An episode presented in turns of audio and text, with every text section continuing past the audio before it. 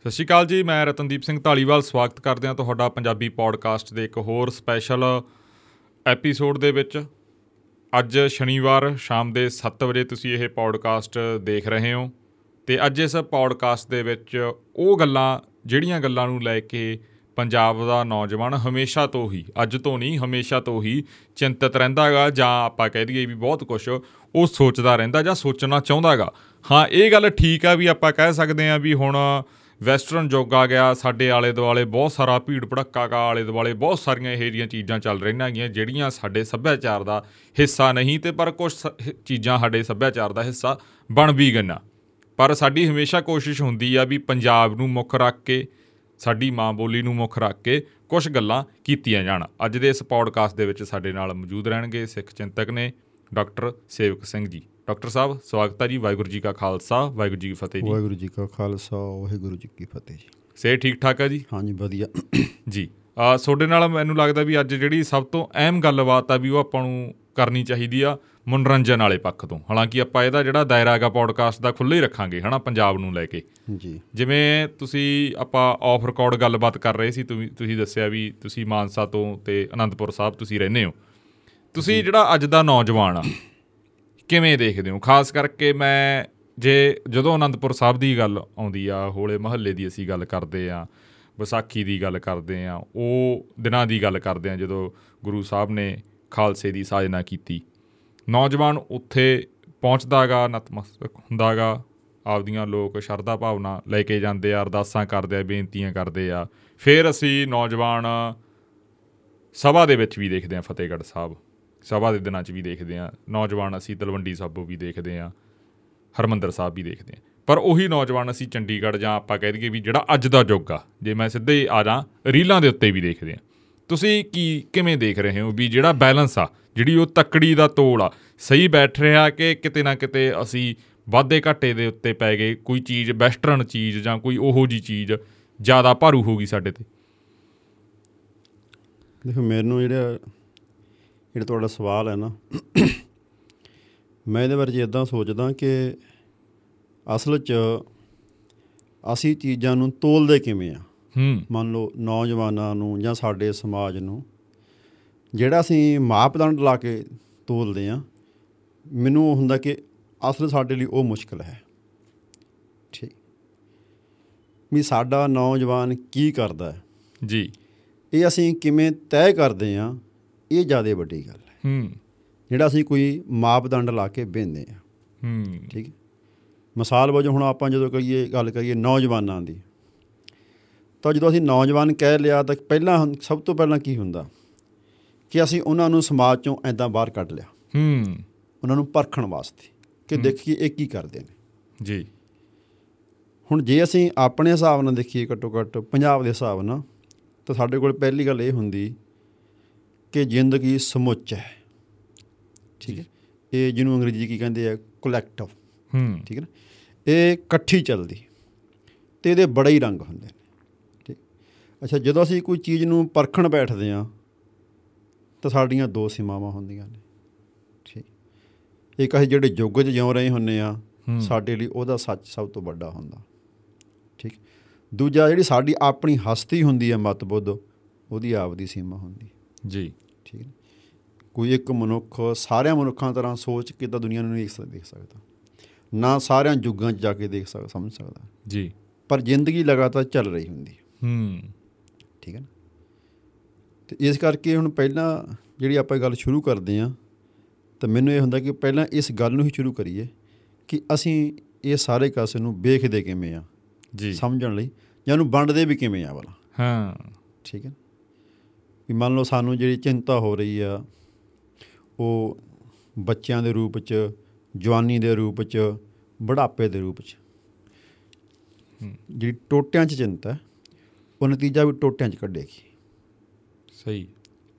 ਇਸ ਕਰਕੇ ਸਾਡੀ ਪਹਿਲ ਮੈਨੂੰ ਲੱਗਦਾ ਕਿ ਇਹ ਹੋਣੀ ਚਾਹੀਦੀ ਹੈ ਕਿ ਅਸੀਂ ਕਿਸ ਹੱਦ ਤੱਕ ਸਾਰੇ ਕਾਸੇ ਨੂੰ ਸਮੁੱਚੇ 'ਚ ਵੇਖ ਸਕਦੇ ਹਾਂ। ਹੂੰ। ਕਿਵੇਂ ਦੇਖਦੇ ਹੋ ਫਿਰ? ਹਾਂ ਜਿਹੜਾ ਤੁਸੀਂ ਪਹਿਲਾਂ ਕਿਹਾ ਵੀ ਮਨੋਰੰਜਨ ਵਾਲੀ ਗੱਲ ਹੂੰ। ਕਿਉਂਕਿ ਸ਼ੁਰੂ ਕਰਨ ਸਾਨੂੰ ਕੋਈ ਇੱਕ ਥਾਂ ਫੜਨੀ ਪੈਂਦੀ। ਜੀ। ਤੋ ਇਹ ਕਿ ਆਮ ਜ਼ਿੰਦਗੀ ਜਿਹਨੂੰ ਆਪਾਂ ਕਹਿੰਦੇ ਆ ਜਿਵੇਂ ਚੱਲਦੀ ਹੈ। ਉਹਦੇ ਚ ਜੇ ਅਸੀਂ ਪੁੱਛਦੇ ਹਾਂ ਜਿੱਦਾਂ ਅੱਜ ਕੱਲ੍ਹ ਸਾਨੂੰ ਪੜਾਉਂਦੇ ਨਾ ਸਕੂਲਾਂ 'ਚ ਵੱਡਾ ਹੋ ਕੇ ਕੀ ਬਣਨਾ? ਹਾਂਜੀ। ਠੀਕ ਹੈ। ਬੰਦੇ ਸਾਹਮਣੇ ਇੱਕ ਨਿੱਜੀ ਰੂਪ ਦਾ ਆਦਰਸ਼ ਮਿਥਿਆ ਜਾਂਦਾ। ਹੂੰ। ਕਿ ਇੰਜੀਨੀਅਰ ਬਣਨਾ ਕੀ ਬਣਨਾ। ਹੂੰ। ਮਤਲਬ ਬੰਦੇ ਨੂੰ ਨਖੇੜ ਕੇ ਕਿ ਤੂੰ ਬਾਕੀਆਂ ਦੀ ਛੱਡ ਤੂੰ ਆਪਣੀ ਸੁਣਾ ਕਿ ਕੀ ਬਣਨਾ? ਕੀ ਬਣਨਾ? ਤਾਂ ਉੱਥੇ ਸਵਾਲ ਹੁੰਦਾ ਕਿ ਉਹਦੇ ਸਾਹਮਣੇ ਸਮਾਜ ਨੇ ਵਿਰਸੇ ਨੇ ਕੀ ਆਦਰਸ਼ ਰੱਖਿਆ? ਉਹਦੇ ਵਿੱਚੋਂ ਉਹਨੇ ਇੱਕ ਬਣਨਾ ਹੁੰਦਾ। ਜੀ ਠੀਕ। ਤਾਂ ਜਦੋਂ ਅਸੀਂ ਹੁਣ ਦੇਖਦੇ ਹਾਂ ਇੱਥੇ ਕਿ ਜਿਹੜਾ ਮਨੋਰੰਜਨ ਵਾਲਾ ਪੱਖ ਹੈ ਸਾਡੇ ਅੱਜ ਦੇ ਵਾਲੇ ਦੁਆਲੇ ਹੈ ਤੁਸੀਂ ਉਹ ਦੇਖੋ ਵੀ ਕੋਈ ਬਿਮਾਰ ਹੈ ਉਹ ਵੀ ਸੀਸੇ ਨੂੰ ਚੁੰਬੜਿਆ ਹੋਇਆ ਹੂੰ। ਕੋਈ ਦੁਕਾਨਦਾਰ ਹੈ ਉਹ ਵੀ ਚੁੰਬੜਿਆ ਹੋਇਆ ਹਨ? ਜੀ। ਵੀ ਸਭ ਤੋਂ ਵੱਧ ਭਾਂਤ ਦੇ ਬੰਦਿਆਂ 'ਚ ਜਿਹੜੀ ਹੁਣ ਤੁਹਾਨੂੰ ਸਾਂਝ ਲੱਭੂਗੀ ਜੀ। ਉਹ ਇੱਕ ਰੰਗਦਾਰ ਹਿੱਸਾ ਵੇਖ ਰਹੇ ਨੇ। ਜੀ। ਜੋ ਬੁਨਿਆਦੀ ਰੂਪ 'ਚ ਮਨੋਰੰਜਨ ਦਾ ਹਿੱਸਾ ਹੀ ਹੈ। ਹੂੰ। ਕਹੀ ਅਸੀਂ ਉਹਨੂੰ ਜੋ ਮਰਜ਼ੀ ਜਾਈਏ ਵੀ ਇਹ ਤੋਂ ਸੂਚਨਾ ਮਿਲਦੀ ਹੈ ਇਹ ਤੋਂ ਮਦਦ ਮਿਲਦੀ ਹੈ ਹਾਂ ਉਹ ਸਾਰੀਆਂ ਗੱਲਾਂ ਛੋਟੇ ਛੋਟੇ ਸੱਚ ਨੇ। ਜੀ। ਬੁਨਿਆਦੀ ਸੱਚ ਉਹਦਾ ਮਨੋਰੰਜਨ ਹੋਣ ਦਾ। ਵੱਡਾ ਸੱਚ ਉਹੀ ਹੈ। ਠੀਕ ਹਾਂ ਹੂੰ। ਤੇ ਇਹਦਾ ਮਤਲਬ ਇਹ ਹੋਇਆ ਕਿ ਅੱਜ ਦੀ ਘੜੀ ਜੋ ਸਾਡੇ ਸਮਝ ਪੈਂਦਾ ਵੀ ਉਹ ਮੁੱਖ ਧਾਰਾ ਜ਼ਿੰਦਗੀ ਦੀ ਜਿਵੇਂ ਮਨੋਰੰਜਨ ਹੈ। ਇਹ ਕਿਹੇ ਜਾ ਕਿਵੇਂ ਉਹ ਅਗਲੀ ਗੱਲ ਵੱਖਰੀ ਗੱਲ ਹੈ। ਜੀ। ਹਾਂ ਤੇ ਜਦੋਂ ਤੁਸੀਂ ਪੁੱਛਦੇ ਹੋ ਨੌਜਵਾਨਾਂ ਬਾਰੇ ਚ ਹੂੰ। ਤਾਂ ਸਾਨੂੰ ਸਭ ਨੂੰ ਅੰਦਾਜ਼ਾ ਹੈ ਕਿ ਇਹੀ ਉਮਰ ਹੈ ਬੰਦੇ ਦੀ ਜਦੋਂ ਬੰਦਾ ਚੰਗਾ ਕਰ ਸਕਦਾ ਹੈ ਜਦੋਂ ਬੰਦਾ ਬੁਰਾ ਕਰ ਸਕਦਾ ਹੈ ਨਾ ਤੇ ਮਨੋਰੰਜਨ ਵੀ ਉਹਦੇ ਵਿੱਚ ਹੀ ਹੈ ਕਿ ਇਸ ਉਮਰ 'ਚ ਬੰਦਾ ਸਭ ਤੋਂ ਵੱਧ ਮਨੋਰੰਜਨ ਕਰ ਸਕਦਾ ਹੈ। ਹੂੰ। ਠੀਕ? ਇਹ ਦੋਨੇ ਗੱਲਾਂ ਆਪਸ ਵਿੱਚ ਜੁੜ ਜਾਂਦੀਆਂ ਨੇ। ਕਿ ਜ਼ਿੰਦਗੀ ਦੀ ਮੁੱਖ ਧਾਰਾ ਮਨੋਰੰਜਨ ਹੈ ਮਨੁੱਖ ਬੰਦੇ ਦੀ ਜ਼ਿੰਦਗੀ ਦਾ ਜਿਹੜਾ ਦੌਰ ਹੈ ਉਹ ਸਭ ਤੋਂ ਜਿਹੜਾ ਜ਼ਿਆਦਾ ਕੁਝ ਕਰਨ ਯੋਗ ਹੈ ਹੂੰ। ਉਹ ਵੀ ਜਵਾਨੀ ਹੈ। ਹੂੰ। ਜਦੋਂ ਦੋਨੇ ਜੁੜ ਗਈਆਂ ਤੇ ਜੋ ਹੋਏਗਾ ਉਹ ਸਾਡੇ ਸਾਹਮਣੇ ਹੋ ਹੀ ਜਾਂਦਾ। ਉਹ ਉਵੇਂ ਹੀ ਹੁੰਦਾ। ਉਹਦੇ 'ਚ ਫਿਰ ਡਾਕਟਰ ਸੇਵਕ ਸਿੰਘ ਕਿਵੇਂ ਦੇਖਦੇ ਆ ਜਵਾਨੀ ਪੰਜਾਬ ਦੀ?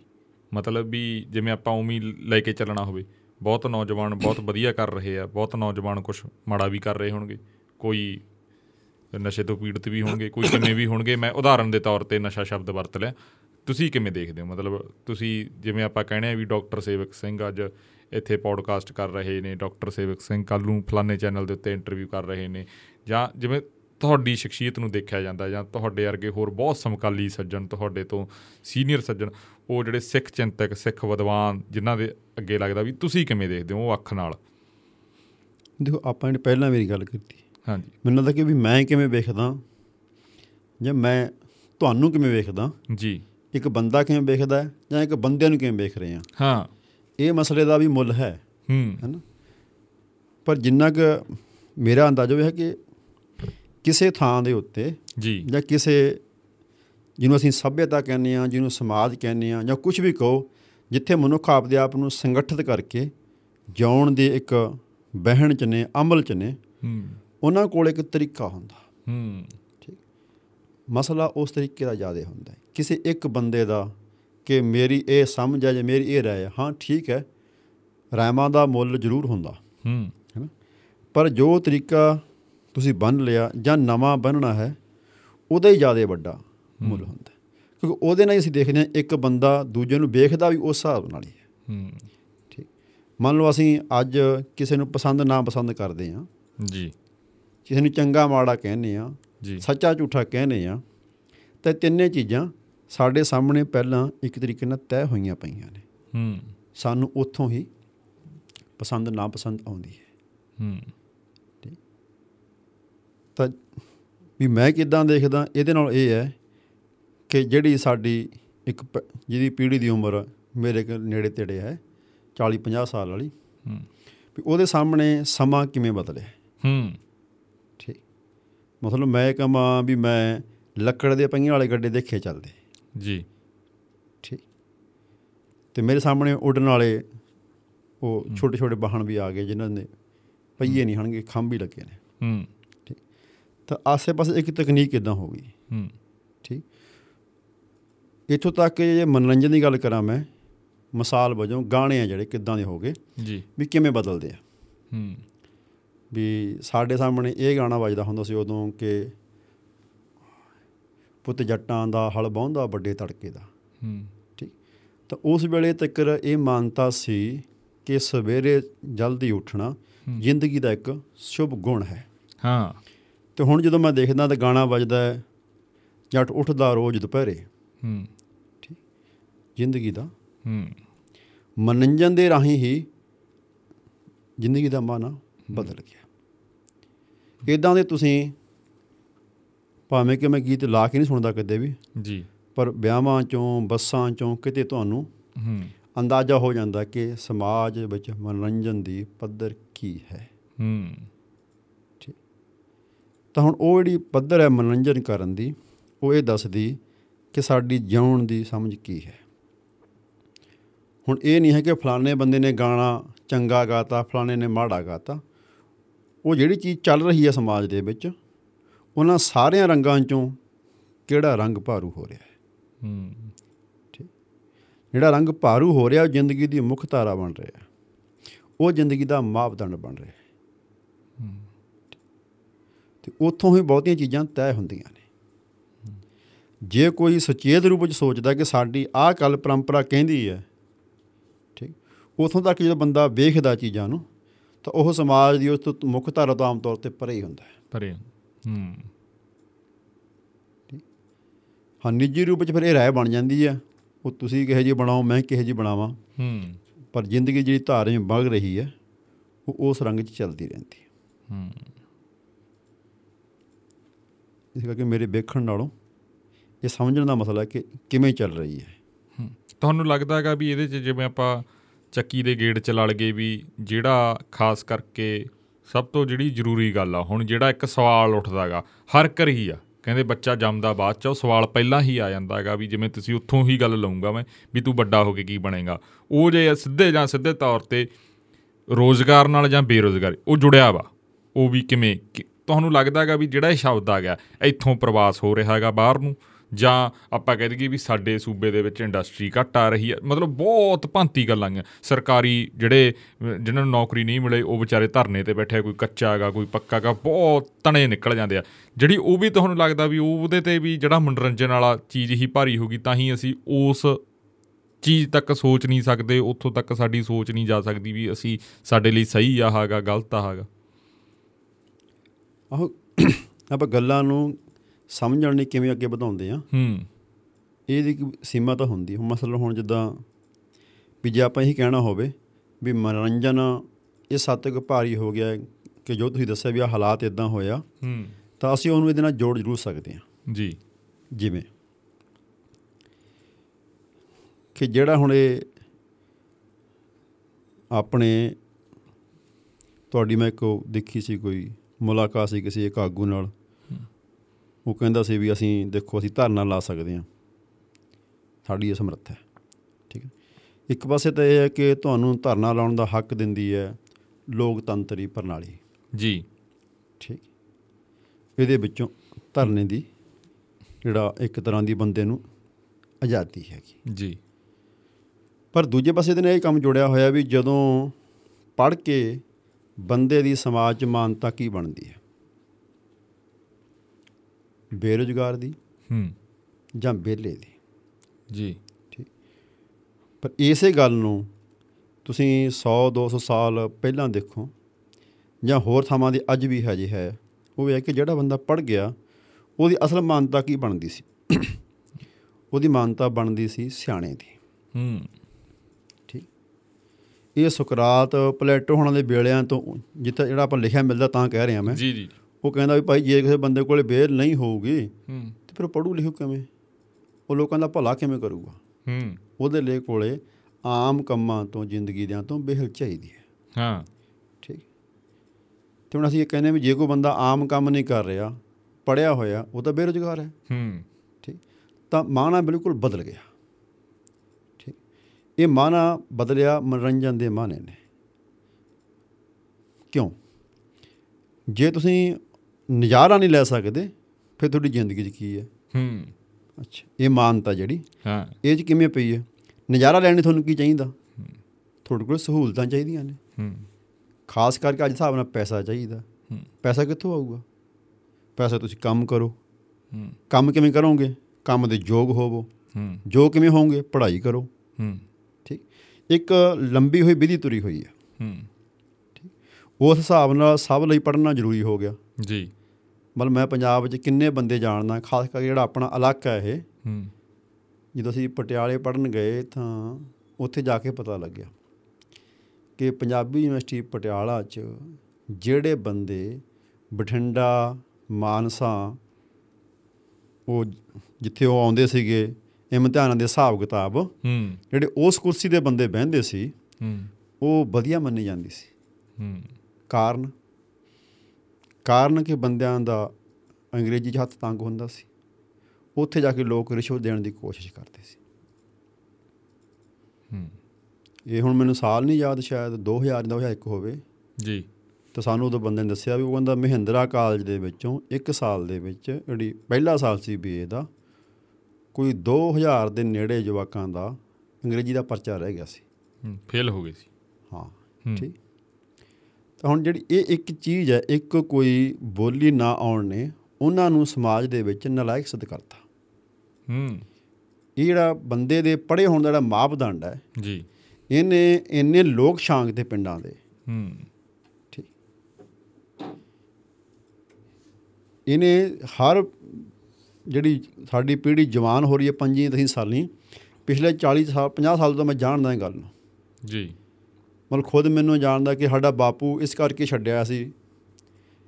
ਲੁਧਿਆਣੇ ਕਾਲਜ ਪੜਨ ਗਿਆ ਕਿ ਯਾਰ ਬਹੁਤ ਅੰਗਰੇਜ਼ੀ ਔਖੀ ਅੰਗਰੇਜ਼ੀ ਬੋਲਦੇ ਉਹ ਮੇਰੇ ਤੋਂ ਪਰਾਂ ਲੰਘ ਜਾਂਦੀ ਹੈ। ਹੂੰ ਤੇ ਇਦਾਂ ਦੇ ਬੜੇ ਬੰਦੇ ਜਾਣਦਾ ਜਿਹੜੇ ਮੇਰੇ ਪਿਓ ਦਾਦਿਆਂ ਦੀ ਉਮਰ ਦੇ ਸੀਗੇ ਜਿਹੜੇ ਸਿਰਫ ਇਸ ਕਰਕੇ ਪੜ੍ਹਾਈ ਤੋਂ ਬਾਹਰ ਹੋ ਗਏ ਕਿ ਉਹ ਅੰਗਰੇਜ਼ੀ ਨਾ ਸੀ ਜਾਣਦੇ। ਹੂੰ। ਤੇ ਹੁਣ ਵੀ ਮੇਰੇ ਬਰਾਬਰ ਸੀ ਬੰਦੇ ਜਿਹੜੇ ਜਾਂ ਮੈਂ ਪਿੱਛੇ ਵੀ ਆਪਣੇ ਤੋਂ ਪਿਛਲੀ ਪੀੜ੍ਹੀ ਮੈਂ ਦੇਖਦਾ। ਇੱਥੋਂ ਤੱਕ ਕਿ ਜਿਹੜੇ ਬੰਦੇ ਅੰਗਰੇਜ਼ੀ ਸਕੂਲੇ ਪੜ੍ਹ ਗਏ 12 12 ਸਾਲ ਹੂੰ।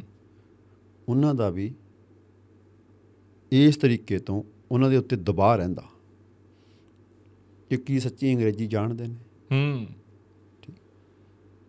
ਤਾਂ ਹੁਣ ਮੇਰੇ ਲਈ ਮਸਲਾ ਅਸਲ 'ਚ ਇੰਨਾ ਹੁੰਦਾ ਕਿ ਚਾਹੇ ਜੇ ਤੁਸੀਂ ਮੈਨੂੰ ਸਵਾਲ ਪੁੱਛਿਆ ਕਿ ਤੁਸੀਂ ਜਵਾਨੀ ਨੂੰ ਕਿਵੇਂ ਵੇਖਦੇ ਹੋ? ਜੀ। ਚਾਹੇ ਪੜ੍ਹਾਈ ਦੀ ਮਸਲਾ ਹੈ ਹੂੰ। ਜਾਂ ਜਿਵੇਂ ਮੈਂ ਗੱਲ ਕੀਤੀ ਹੈ। ਮੈਂ ਆਪਣੀ ਪੜ੍ਹਾਈ ਦੇ ਹਿਸਾਬ ਨਾਲ ਇਦਾਂ ਸੋਚਦਾ ਵੀ ਸਾਡੇ ਕੋਲ ਆਪਣੀ ਬੋਲੀ ਦੇ ਵਿੱਚ ਜੀ। ਜਿੰਨਾ ਚਿਰ ਦੁਨੀਆ ਨੂੰ ਸਮਝਣ ਦਾ ਇੱਕ ਤਰੀਕਾ ਨਹੀਂ ਹੈ ਜਿੰਨੇ ਵਾਰੀ ਮਰਜ਼ੀ ਕੋਸ਼ਿਸ਼ ਕਰੋ ਸਫਲਤਾ ਪੱਕੀ ਨਹੀਂ ਹੋ ਸਕਦੀ। ਹੂੰ। ਇੱਕ ਦੋਕਾ ਮੌਕਿਆਂ ਦੀ ਜਿੱਤ ਹੋ ਸਕਦੀ ਹੈ। ਹਾਂ। ਨਾ ਸਿਰਫ ਸਾਡੇ ਹੂੰ। ਸਗੋਂ ਸਾਰੀ ਦੁਨੀਆ 'ਚ ਇਸ ਗੱਲ ਦੀ ਗਵਾਹੀ ਹੈ। ਹੂੰ। ਜਿਹੜਾ ਤੁਹਾਨੂੰ ਮੈਂ ਸ਼ੁਰੂ 'ਚ ਕਿਹਾ ਕਿ ਸਮਝਣ ਦਾ ਤਰੀਕਾ ਪਹਿਲਾਂ ਆਪਣਾ ਹੋਊ ਤਾਂ ਚੀਜ਼ ਠੀਕ ਤਰੀਕੇ ਸਮਝੀ ਜਾ ਸਕਦੀ ਹੈ। ਸਮਝਣ ਦੇ ਆਪਣੇ ਤਰੀਕੇ ਲਈ ਬੰਦੇ ਕੋਲੇ ਸਭ ਤੋਂ ਵੱਡੀ ਜਾਇਦਾਦ ਕੱਲੀ ਬੋਲੀ ਆ ਉਹਦੀ। ਹੂੰ। ਆ ਘਰ ਇਹ ਤਾਂ ਸਾਰੀ ਜ਼ਮੀਨ ਇੱਥੇ ਰਹਿ ਜਾਣੀ ਹੈ ਹਾਂ। ਹੈਨਾ? ਤੁਸੀਂ ਇੱਥੋਂ ਬੰਦੇ ਪ੍ਰਵਾਸ ਕਰਕੇ ਚਲੇ ਜਾਂਦੇ ਆ ਬਾਹਰ। ਹੂੰ। ਜਾਇਦਾਦ ਵੇਚ ਕੇ ਵੀ ਲੈ ਜਾਂਦੇ ਆ। ਪਰ ਨਹੀਂ ਚੀਜ਼ ਵੱਟਦੀ ਤਾਂ ਸਮਰੱਥਾ ਨਹੀਂ ਵੱਟਦੀ ਬੰਦੇ ਦੀ। ਹੂੰ। ਜੋ ਅੱਜ ਇੱਥੇ ਹੈ ਬੰਦਾ ਕੱਲ ਨੂੰ ਵੀ ਉੱਥੇ ਉਹੀ ਹੋਊਗਾ। ਹੂੰ। ਅਮਰੀਕਾ ਵਗ ਜਾ ਫਰਾਂਸ ਵਗ ਜਾ ਕਿੱਥੇ ਵਗ ਜਾ ਮਰਜ਼ੀ ਵਗ ਜਾ। ਹੂੰ। ਤੁਹਾਡੀ ਜੋ ਹਸਤੀ ਬਣ ਗਈ ਹਸਤੀ ਉਹ ਰਹਿਣੀ ਹੈ। ਹੂੰ। ਤੇ ਸਾਰੇ ਬੰਦੇ ਜਾਣਦੇ ਨੇ ਮਨੋਵਿਗਿਆਨ ਵਾਲੇ ਵੀ ਦਰਸ਼ਨ ਵਾਲੇ ਵੀ ਹੋਰ ਸਾਰੇ ਵੀ ਕਿ ਬੰਦੇ ਦੇ ਪੱਲੇ 'ਚ ਕੁੱਲ ਕੀ ਹੈ ਇੱਥੇ? ਠੀਕ। ਦਸਵਾਂ ਦੁਆਰ ਉਹ ਤਾਂ ਖੁੱਲਦਾ ਦੇਖਿਆ ਨਹੀਂ ਸਾਡੇ ਵਰਗੇ ਆਮ ਬੰਦਿਆਂ ਨੇ। ਜੀ। ਇਸ ਕਰਕੇ ਉਹ ਦਿਮਾਗ ਨੂੰ ਮੰਨ ਲੈਂਦੇ ਦਸਵਾਂ ਦੁਆਰ ਹੂੰ। ਠੀਕ? ਤਾਂ ਇੱਥੇ ਬੰਦੇ ਕੋਲੇ ਕੀ ਹੈ? ਸੁਰਤ ਸਿੱਧ ਦੁਨੀਆ ਦੀ ਜਾਣਕਾਰੀ ਜੋ ਹੈ ਉਹ ਤਾਂ ਸ਼ਬਦਾਂ 'ਚ ਸਾਰਿਆਂ 'ਚ। ਹੂੰ। ਤੇ ਸਾਡੇ 'ਚ ਆਪਣੇ ਕਿੰਨੇ ਨੇ ਹੂੰ। ਉਹਨਾਂ ਦਾ ਸਾਡਾ ਤਰੀਕਾ ਆਪਣਾ ਹੋਊਗਾ। ਉਸ ਹਿਸਾਬ ਨਾਲ ਅਸੀਂ ਮਨੋਰੰਜਨ ਨੂੰ ਸਮਝਾਂਗੇ। ਹੂੰ। ਉਸ ਹਿਸਾਬ ਨਾਲ ਅਸੀਂ ਆਪਣੀ ਪੀੜ੍ਹੀ ਨੂੰ ਸਮਝਾਂਗੇ। ਆਪਦੇ ਮਸਲਿਆਂ ਨੂੰ ਸਮਝਾਂਗੇ। ਵੀ ਅੰਗਰੇਜ਼ਾਂ ਨੇ ਸਾਡੇ ਨਾਲ ਕੀ ਕੀਤਾ? ਅਸੀਂ ਉਹਦੀ ਜਾਣਕਾਰੀ ਹਾਸਲ ਕਰ ਸਕਦੇ ਹਾਂ। ਜੀ। ਅੰਗਰੇਜ਼ੀ ਪੜ੍ਹ ਕੇ ਵੀ ਸਪੈਨਿਸ਼ ਪੜ੍ਹ ਕੇ ਵੀ ਹੈ ਨਾ ਹੂੰ। ਪਰ ਉਹ ਜਾਣਕਾਰੀ ਜੋ ਕੱਢਾਂਗੇ ਕੀ? ਹਾਂ। ਠੀਕ। ਉਹ ਜਾਣਕਾਰੀ ਨੂੰ ਕਿਹੜੇ ਖੰਚੇ 'ਚ ਪਾ ਕੇ ਨਤੀਜਾ ਕੱਢਾਂਗੇ ਕਿ ਇਹ ਕਿਉਂ ਹੋਇਆ? ਹੂੰ। ਠੀਕ। ਮੰਨ ਲਓ ਵੀ ਅੰਗਰੇਜ਼ਾਂ ਨੇ ਪੰਜਾਬ ਨੂੰ ਲੁੱਟਿਆ। ਠੀਕ। ਤਾਂ ਸਾਦਾ ਸਵਾਲ ਵੀ ਕਿਉਂ ਲੁੱਟਿਆ? ਵੀ ਲੁਟੇਰੇ ਸੀਗੇ।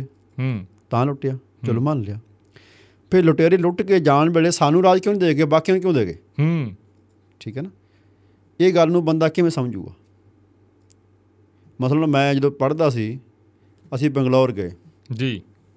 ਇੱਕ ਜਥੇਬੰਦੀ ਕਾਮਰੇਡਾਂ ਦੀ ਮੈਨੂੰ ਨਾਮ ਭੁੱਲ ਗਿਆ ਉਹਦਾ ਐਸਐਫਆਈ ਹੂੰ। ਉੱਥੇ ਮੈਂ ਦੇਖਿਆ ਉੱਥੇ ਉਹਨਾਂ ਦੇ ਜਿਹੜੇ ਉੱਥੋਂ ਦੇ ਕੋਈ ਬੰਦੇ ਸੀ ਹੂੰ। ਉੱਥੇ ਉਹਨਾਂ ਨੇ ਜਿਹੜੀਆਂ ਕੋਈ ਪਰਚੇ ਲਾਏ ਸੀ ਕੰਧਾਂ ਤੇ ਉਹ ਉੱਥੋਂ ਦੀ ਬੋਲੀ ਸੀਗੇ। ਜੀ। ਤੇ ਜਦੋਂ ਪੰਜਾਬ 'ਚ ਦੇਖੇ ਮੈਂ ਪੰਜਾਬ 'ਚ ਹਿੰਦੀ ਸੀਗੇ। ਹੂੰ। ਮੈਂ ਉਹਨਾਂ ਦੇ ਇੱਕ ਬੰਦੇ ਨੂੰ ਪੁੱਛਿਆ ਮੈਂ ਕਿਹਾ ਯਾਰ ਪੰਜਾਬ 'ਚ ਤੁਸੀਂ ਹਿੰਦੀ 'ਚ ਲਾਏ ਹੋਏ ਨੇ ਉੱਥੇ ਮੈਂ ਦੇਖਿਆ ਅੰਗਰੇਜ਼ੀ ਉਹ 'ਚ ਲਾਏ ਹੋਏ ਨੇ ਉਹਨਾਂ ਦੀ ਬੋਲੀ 'ਚ। ਹਾਂ। ਉਹ ਕਹਿੰਦਾ ਇਹ ਸਾਰੇ ਮੁਲਕ 'ਚ ਲੱਗਦੇ ਹਿੰਦੀ ਵਾਲੇ ਤਾਂ। ਹੂੰ। ਮੈਂ ਕਿਹਾ ਨਹੀਂ ਪੰਜਾਬ 'ਚ ਪੰਜਾਬੀ 'ਚ ਕਿਉਂ ਨਹੀਂ ਹੈਗੇ? ਠੀਕ। ਹੁਣ ਇੱਕ ਤਾਂ ਇਹ ਹੁੰਦਾ ਕਿ ਤੁਸੀਂ ਉਹਨਾਂ ਨੂੰ ਗਾਲਾਂ ਦਿਓ ਫਲਾਣੇ ਬੰਦਿਆਂ ਨੇ ਧੋਖਾ ਧੜੀ ਕੀਤੀ ਹੈ। ਅਸਲ ਮਸਲਾ ਕੀ ਹੈ ਕਿ ਸਾਡੇ ਜਿਹੜੇ ਬੰਦੇ ਇੱਥੇ ਨੇ ਉਹ ਜਿਹੜੇ ਵੀ ਮਰਜ਼ੀ ਝੁੱਗੇ 'ਚ ਵੜ ਜਾਣ। ਹਾਂ।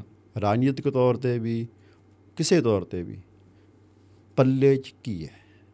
ਇੱਕ ਮਨੁੱਖ ਵਜੋਂ ਸ਼ਬਦ ਕਿੰਨੇ ਨੇ? ਆਪ ਦੀ ਬੋਲੀ ਦੀ ਸਮਰੱਥਾ ਤੁਹਾਡੇ ਨਾਲ ਕਿੰਨੀ ਤੁਰ ਰਹੀ ਹੈ? ਜਿੰਨੇ ਸ਼ਬਦ ਤੁਹਾਡੇ ਨਾਲ ਤੁਰ ਰਹੇ ਨੇ ਤੁਹਾਡੀ ਵਿਰਾਸਤ ਤੁਹਾਡੀ ਓਨੇ ਕੀ ਤੁਹਾਡੇ ਨਾਲ ਹੈ। ਹੂੰ। ਠੀਕ?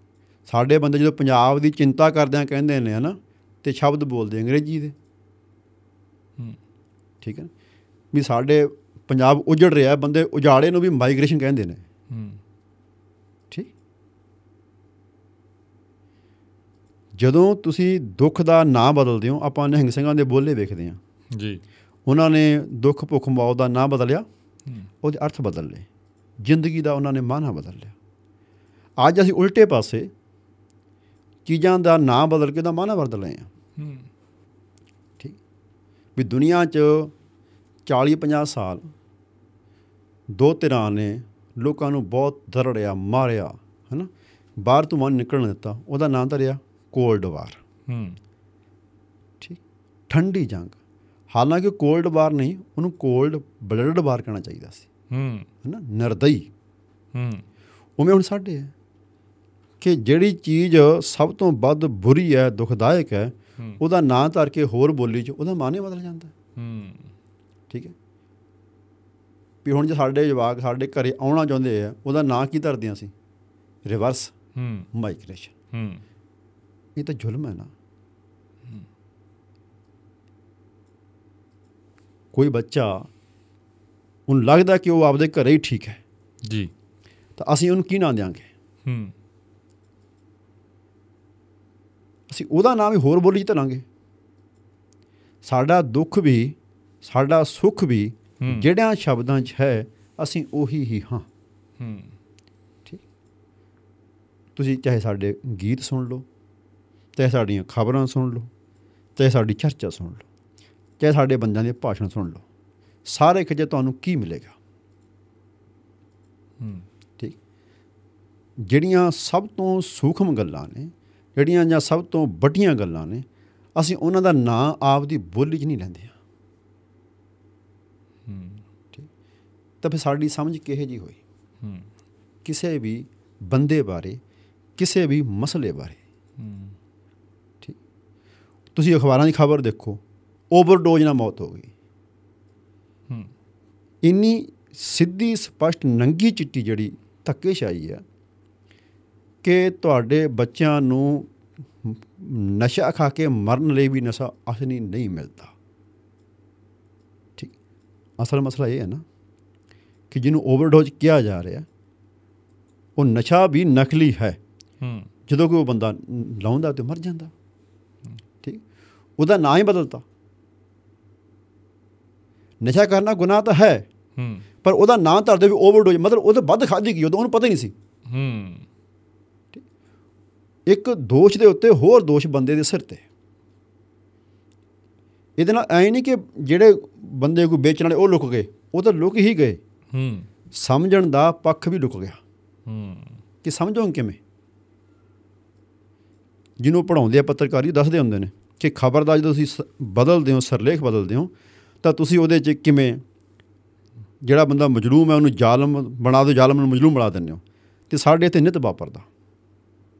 ਗੱਲਾਂ ਦੇ ਵਿੱਚ ਇਦਾਂ ਹੁੰਦਾ ਕਿ ਅਖੀਰ ਨੂੰ ਚੰਗਾ ਮਾੜਾ ਹੋ ਕੇ ਉਹ ਸਾਡੇ ਘਰ ਡਿੱਗਦਾ ਸਾਰਾ ਕੁਝ ਹੂੰ। ਵੀ ਜੇ 47 ਵੇਲੇ ਅੰਗਰੇਜ਼ ਇਹ ਧਰਤੀ ਪਾੜ ਗਏ ਤਾਂ ਸਾਡੇ ਬੰਦਿਆਂ ਦੀ ਗਲਤੀ। ਹੂੰ। ਅਜੀਬ ਗੱਲ ਹੈ ਜੀ। ਇਹ ਕਿੱਦਾਂ ਦੀ ਇਤਿਹਾਸਕਾਰੀ ਹੈ।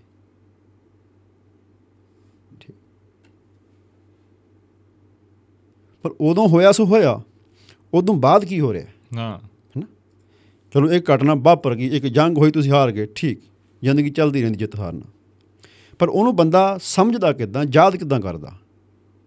ਵੀ ਤੁਸੀਂ 50 ਸਾਲ ਇਹੀ ਕਹੀ ਜਾਓ ਤਾਰਾ ਸਿੰਘ ਦੀ ਗਲਤੀ ਤਾਰਾ ਸਿੰਘ ਦੀ ਗਲਤੀ। ਹੂੰ।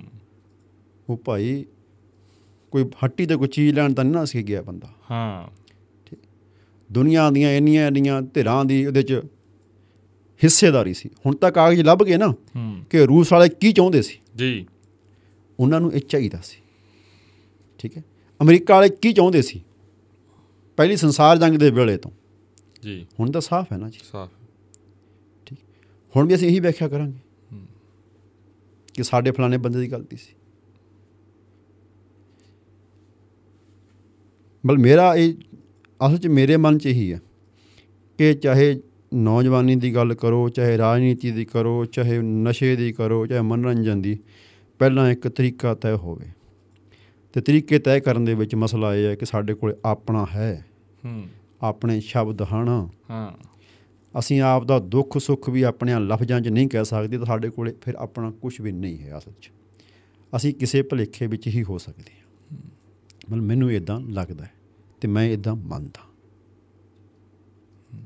ਜਿਵੇਂ ਡਾਕਟਰ ਸਾਹਿਬ ਤੁਸੀਂ ਗੱਲ ਕਰੀ ਆਪਦੇ ਸ਼ਬਦਾਂ ਦੀ, ਆਪਦੀ ਬੋਲੀ ਦੀ, ਸਾਡੇ ਕੋਲੇ ਸਭ ਕੁਝ ਆਪਦਾ ਹੈ। ਕਹਿਣ ਨੂੰ ਹੈ, ਪਰ ਜਿਵੇਂ ਹੁਣ ਤੁਸੀਂ ਇਹ ਗੱਲਾਂ ਦੋ ਤਿੰਨ ਮੈਂ ਨਾਲ ਹੀ ਇਕੱਠੀਆਂ ਕਰ ਦੂੰ। ਜਿਵੇਂ ਅਸੀਂ ਬਹੁਤ ਸਾਰੀਆਂ ਚੀਜ਼ਾਂ, ਜਿਵੇਂ ਅੱਜ ਦੇ ਯੁੱਗ ਦੀ ਗੱਲ ਕਰ ਲਈਏ, ਹੁਣ ਇਹ ਯੁੱਗ ਆ ਗਿਆ, ਇਹਦਾ ਮੱਕੜੀ ਦੇ ਜਾਲੇ ਦਾ ਜਾਂ ਇਹ- ਇਹਨੂੰ ਅੰਗਰੇਜ਼ੀ 'ਚ ਇੰਟਰਨੈਟ ਕਹਿ ਦਿੰਦੇ ਆਪਾਂ।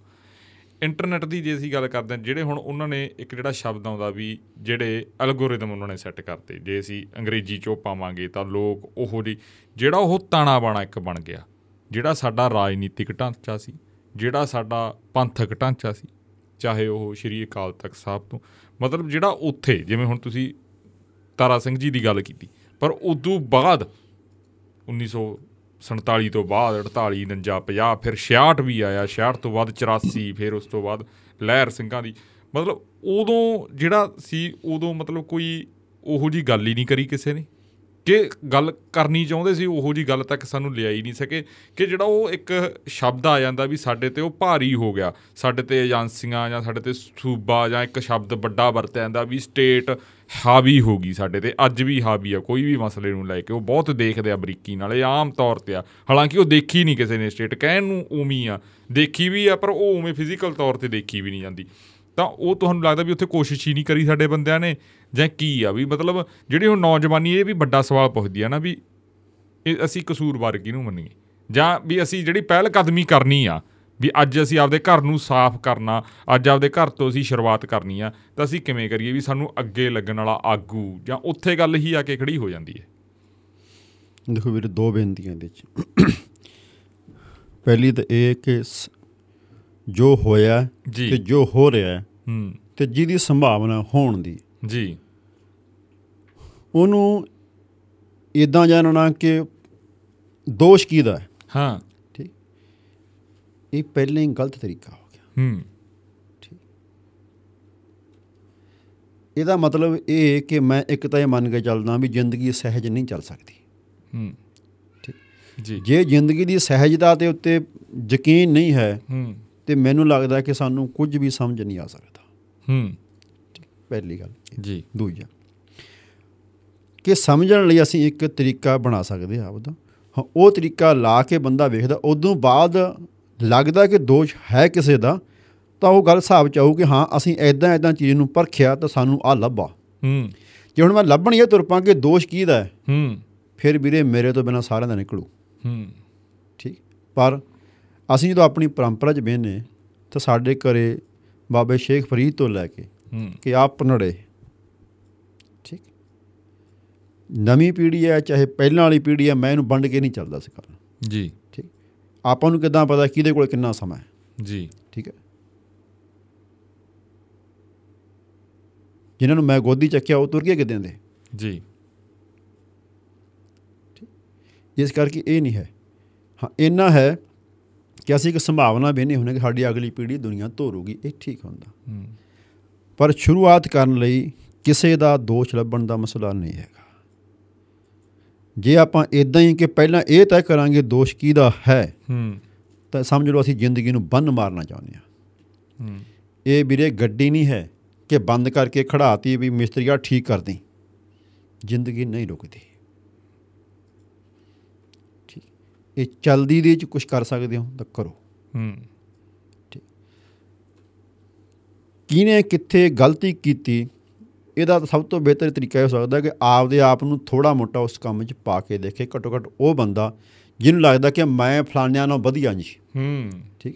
ਮਤਲਬ ਮੈਂ ਤੁਹਾਨੂੰ ਆਪਣੇ ਆਪ ਬਾਰੇ ਕਹਿਣਾ ਕਿ ਮੈਂ ਸਿਰਫ ਇਸ ਕਰਕੇ ਇਸ ਕੰਮ 'ਚ ਆਇਆ ਕਿ ਜੇ ਮੈਨੂੰ ਲੱਗਦਾ ਕਿ ਦੂਜੇ ਵਧੀਆ ਨਹੀਂ ਸੀ ਮੈਂ ਵਧੀਆ ਕਰ ਸਕਦਾ ਤੇ ਮੈਂ ਕਰਕੇ ਦੇਖ ਲਾਂ। ਹੂੰ।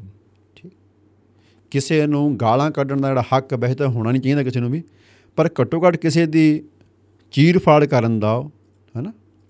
ਜਾਂ ਉਹਦੀ ਉਸਤ ਤੇ ਨਿੰਦਿਆ ਕਰਨ ਦਾ ਜਿਹੜਾ ਕੋਈ ਉਹ ਅਖੌਤੀ ਕਿਸਮ ਦਾ ਹੈਗਾ ਇਹ ਵੀ ਮੈਂ ਤਾਂ ਜੀ ਨਿਰਪੱਖ ਇਤਿਹਾਸਕਾਰ ਲਿਖ ਰਿਹਾ। ਹਾਂ। ਉਹਦੇ ਲਈ ਵੀ ਘੱਟੋ ਘੱਟ 2-4 ਕਦਮ ਬੰਦੇ ਨੂੰ ਤੁਰਨਾ ਚਾਹੀਦਾ। ਹੂੰ। ਠੀਕ। ਦੂਜਾ ਜੋੜਾ ਬੇੜਾ ਬੀਤ ਗਿਆ ਮੇਰਾ ਮੋਟਾ ਅੰਦਾਜ਼ਾ ਇਹੀ ਹੈ ਕਿ ਅੱਜ ਨਾਲੋਂ ਖਾਸਾ ਔਖਾ ਸੀ ਹੂੰ। ਕੁਝ ਪੱਖਾਂ ਤੋਂ। ਜੀ। ਠੀਕ? ਖਾਸ ਕਰਕੇ ਸੂਚਨਾ ਦੇ ਪੱਖ ਤੋਂ।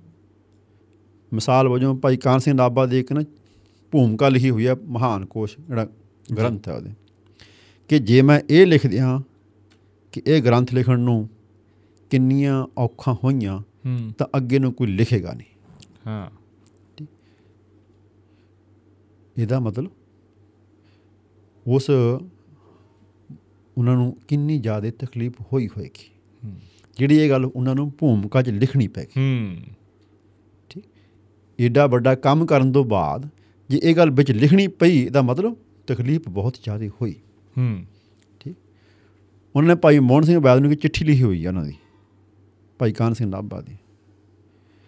ਕਿ ਸ਼ੁਕਰ ਹੈ ਕਿ ਤੁਸੀਂ ਪਛੜ ਕੇ ਜਵਾਬ ਦਿੱਤਾ ਬਹੁਤੇ ਲੋਕ ਤਾਂ ਜਵਾਬ ਵੀ ਨਹੀਂ ਦਿੰਦੇ।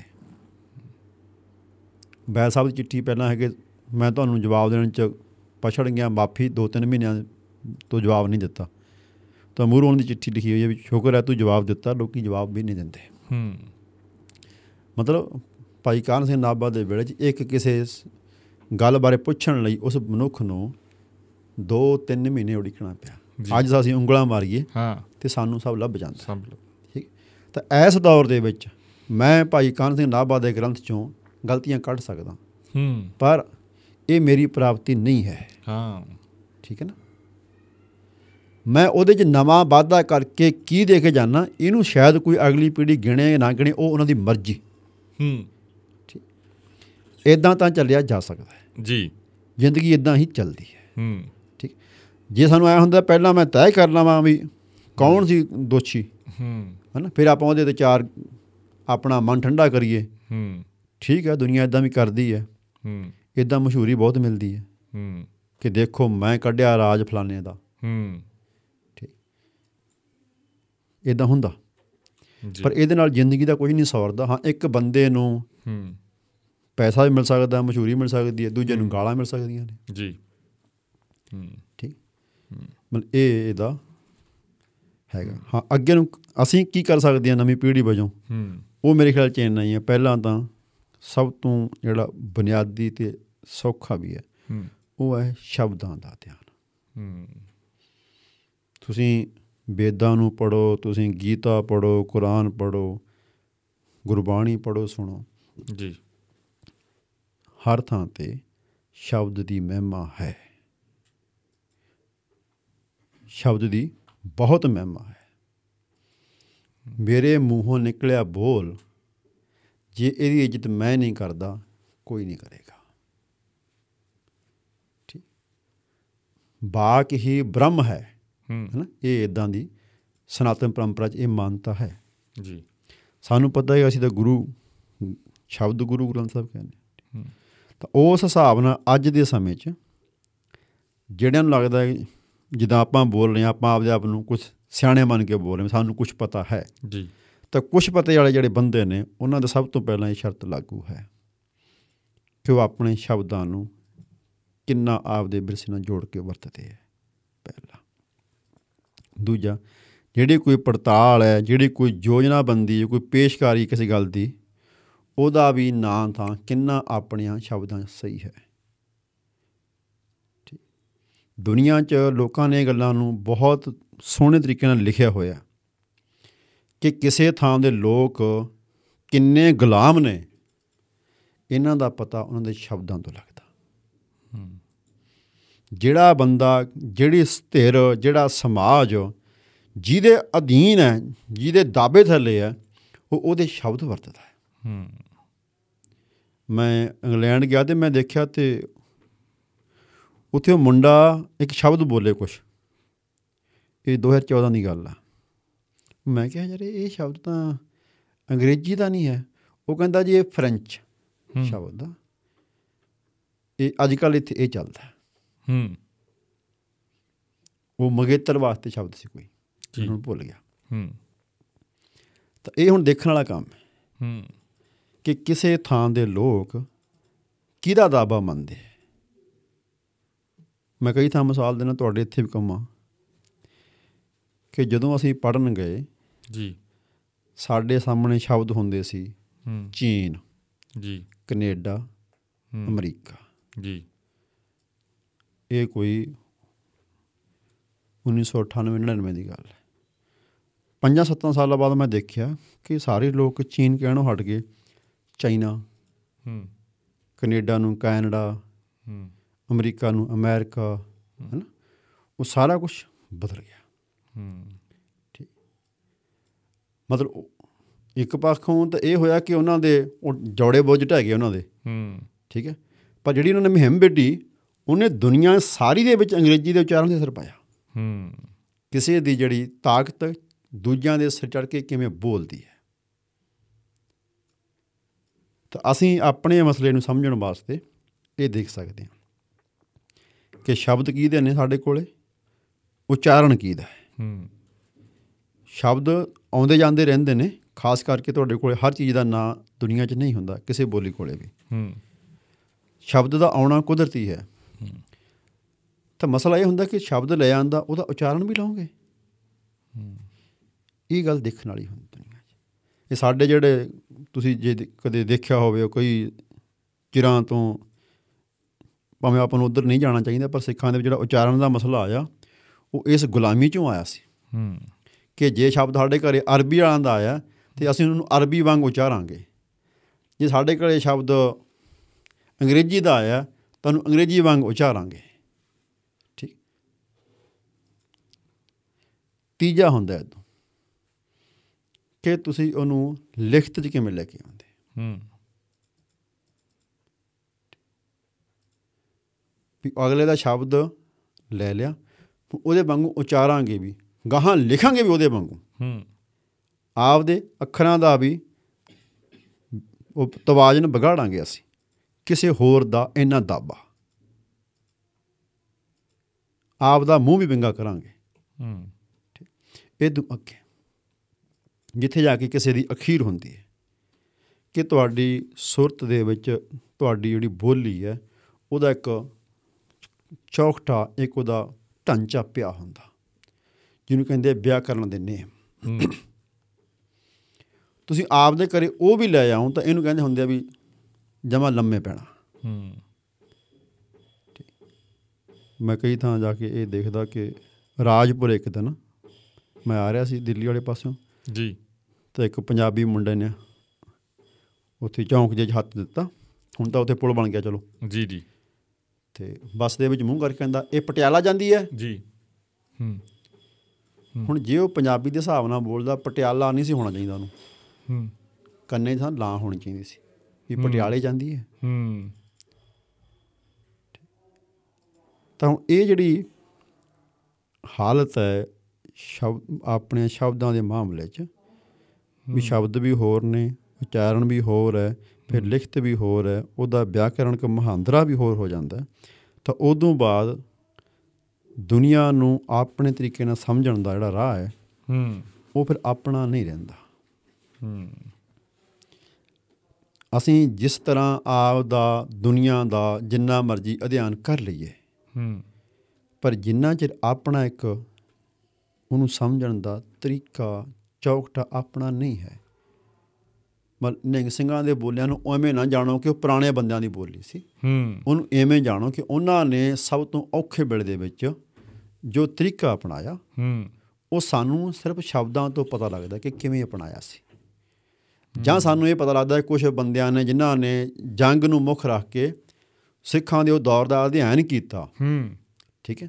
ਕਿ ਉਹ ਇੰਨੇ ਵੱਡਿਆਂ ਮੁਗਲਾਂ ਦੇ ਜਾਂ ਅਫਗਾਨਾਂ ਦੇ ਮੁਕਾਬਲੇ ਇੰਨੇ ਥੋੜੇ ਬੰਦੇ ਇੰਨੇ ਘੱਟ ਸਰੋਤਾਂ ਨਾਲ ਕਿਵੇਂ ਜਿਉਂਦੇ ਰਹੇ? ਉਹ ਕੱਲੀ ਤਲਵਾਰਬਾਜ਼ੀ ਨਹੀਂ ਸੀਗੀ। ਹੂੰ। ਠੀਕ। ਅੱਜ ਅਸੀਂ ਇਤਿਹਾਸ ਨੂੰ ਇਦਾਂ ਪੜ੍ਹਦੇ ਹਾਂ ਕਿ ਜਿਵੇਂ ਸੂਰਮੇ ਹੋਣਾ ਸਭ ਕੁਝ ਹੈ। ਹੂੰ।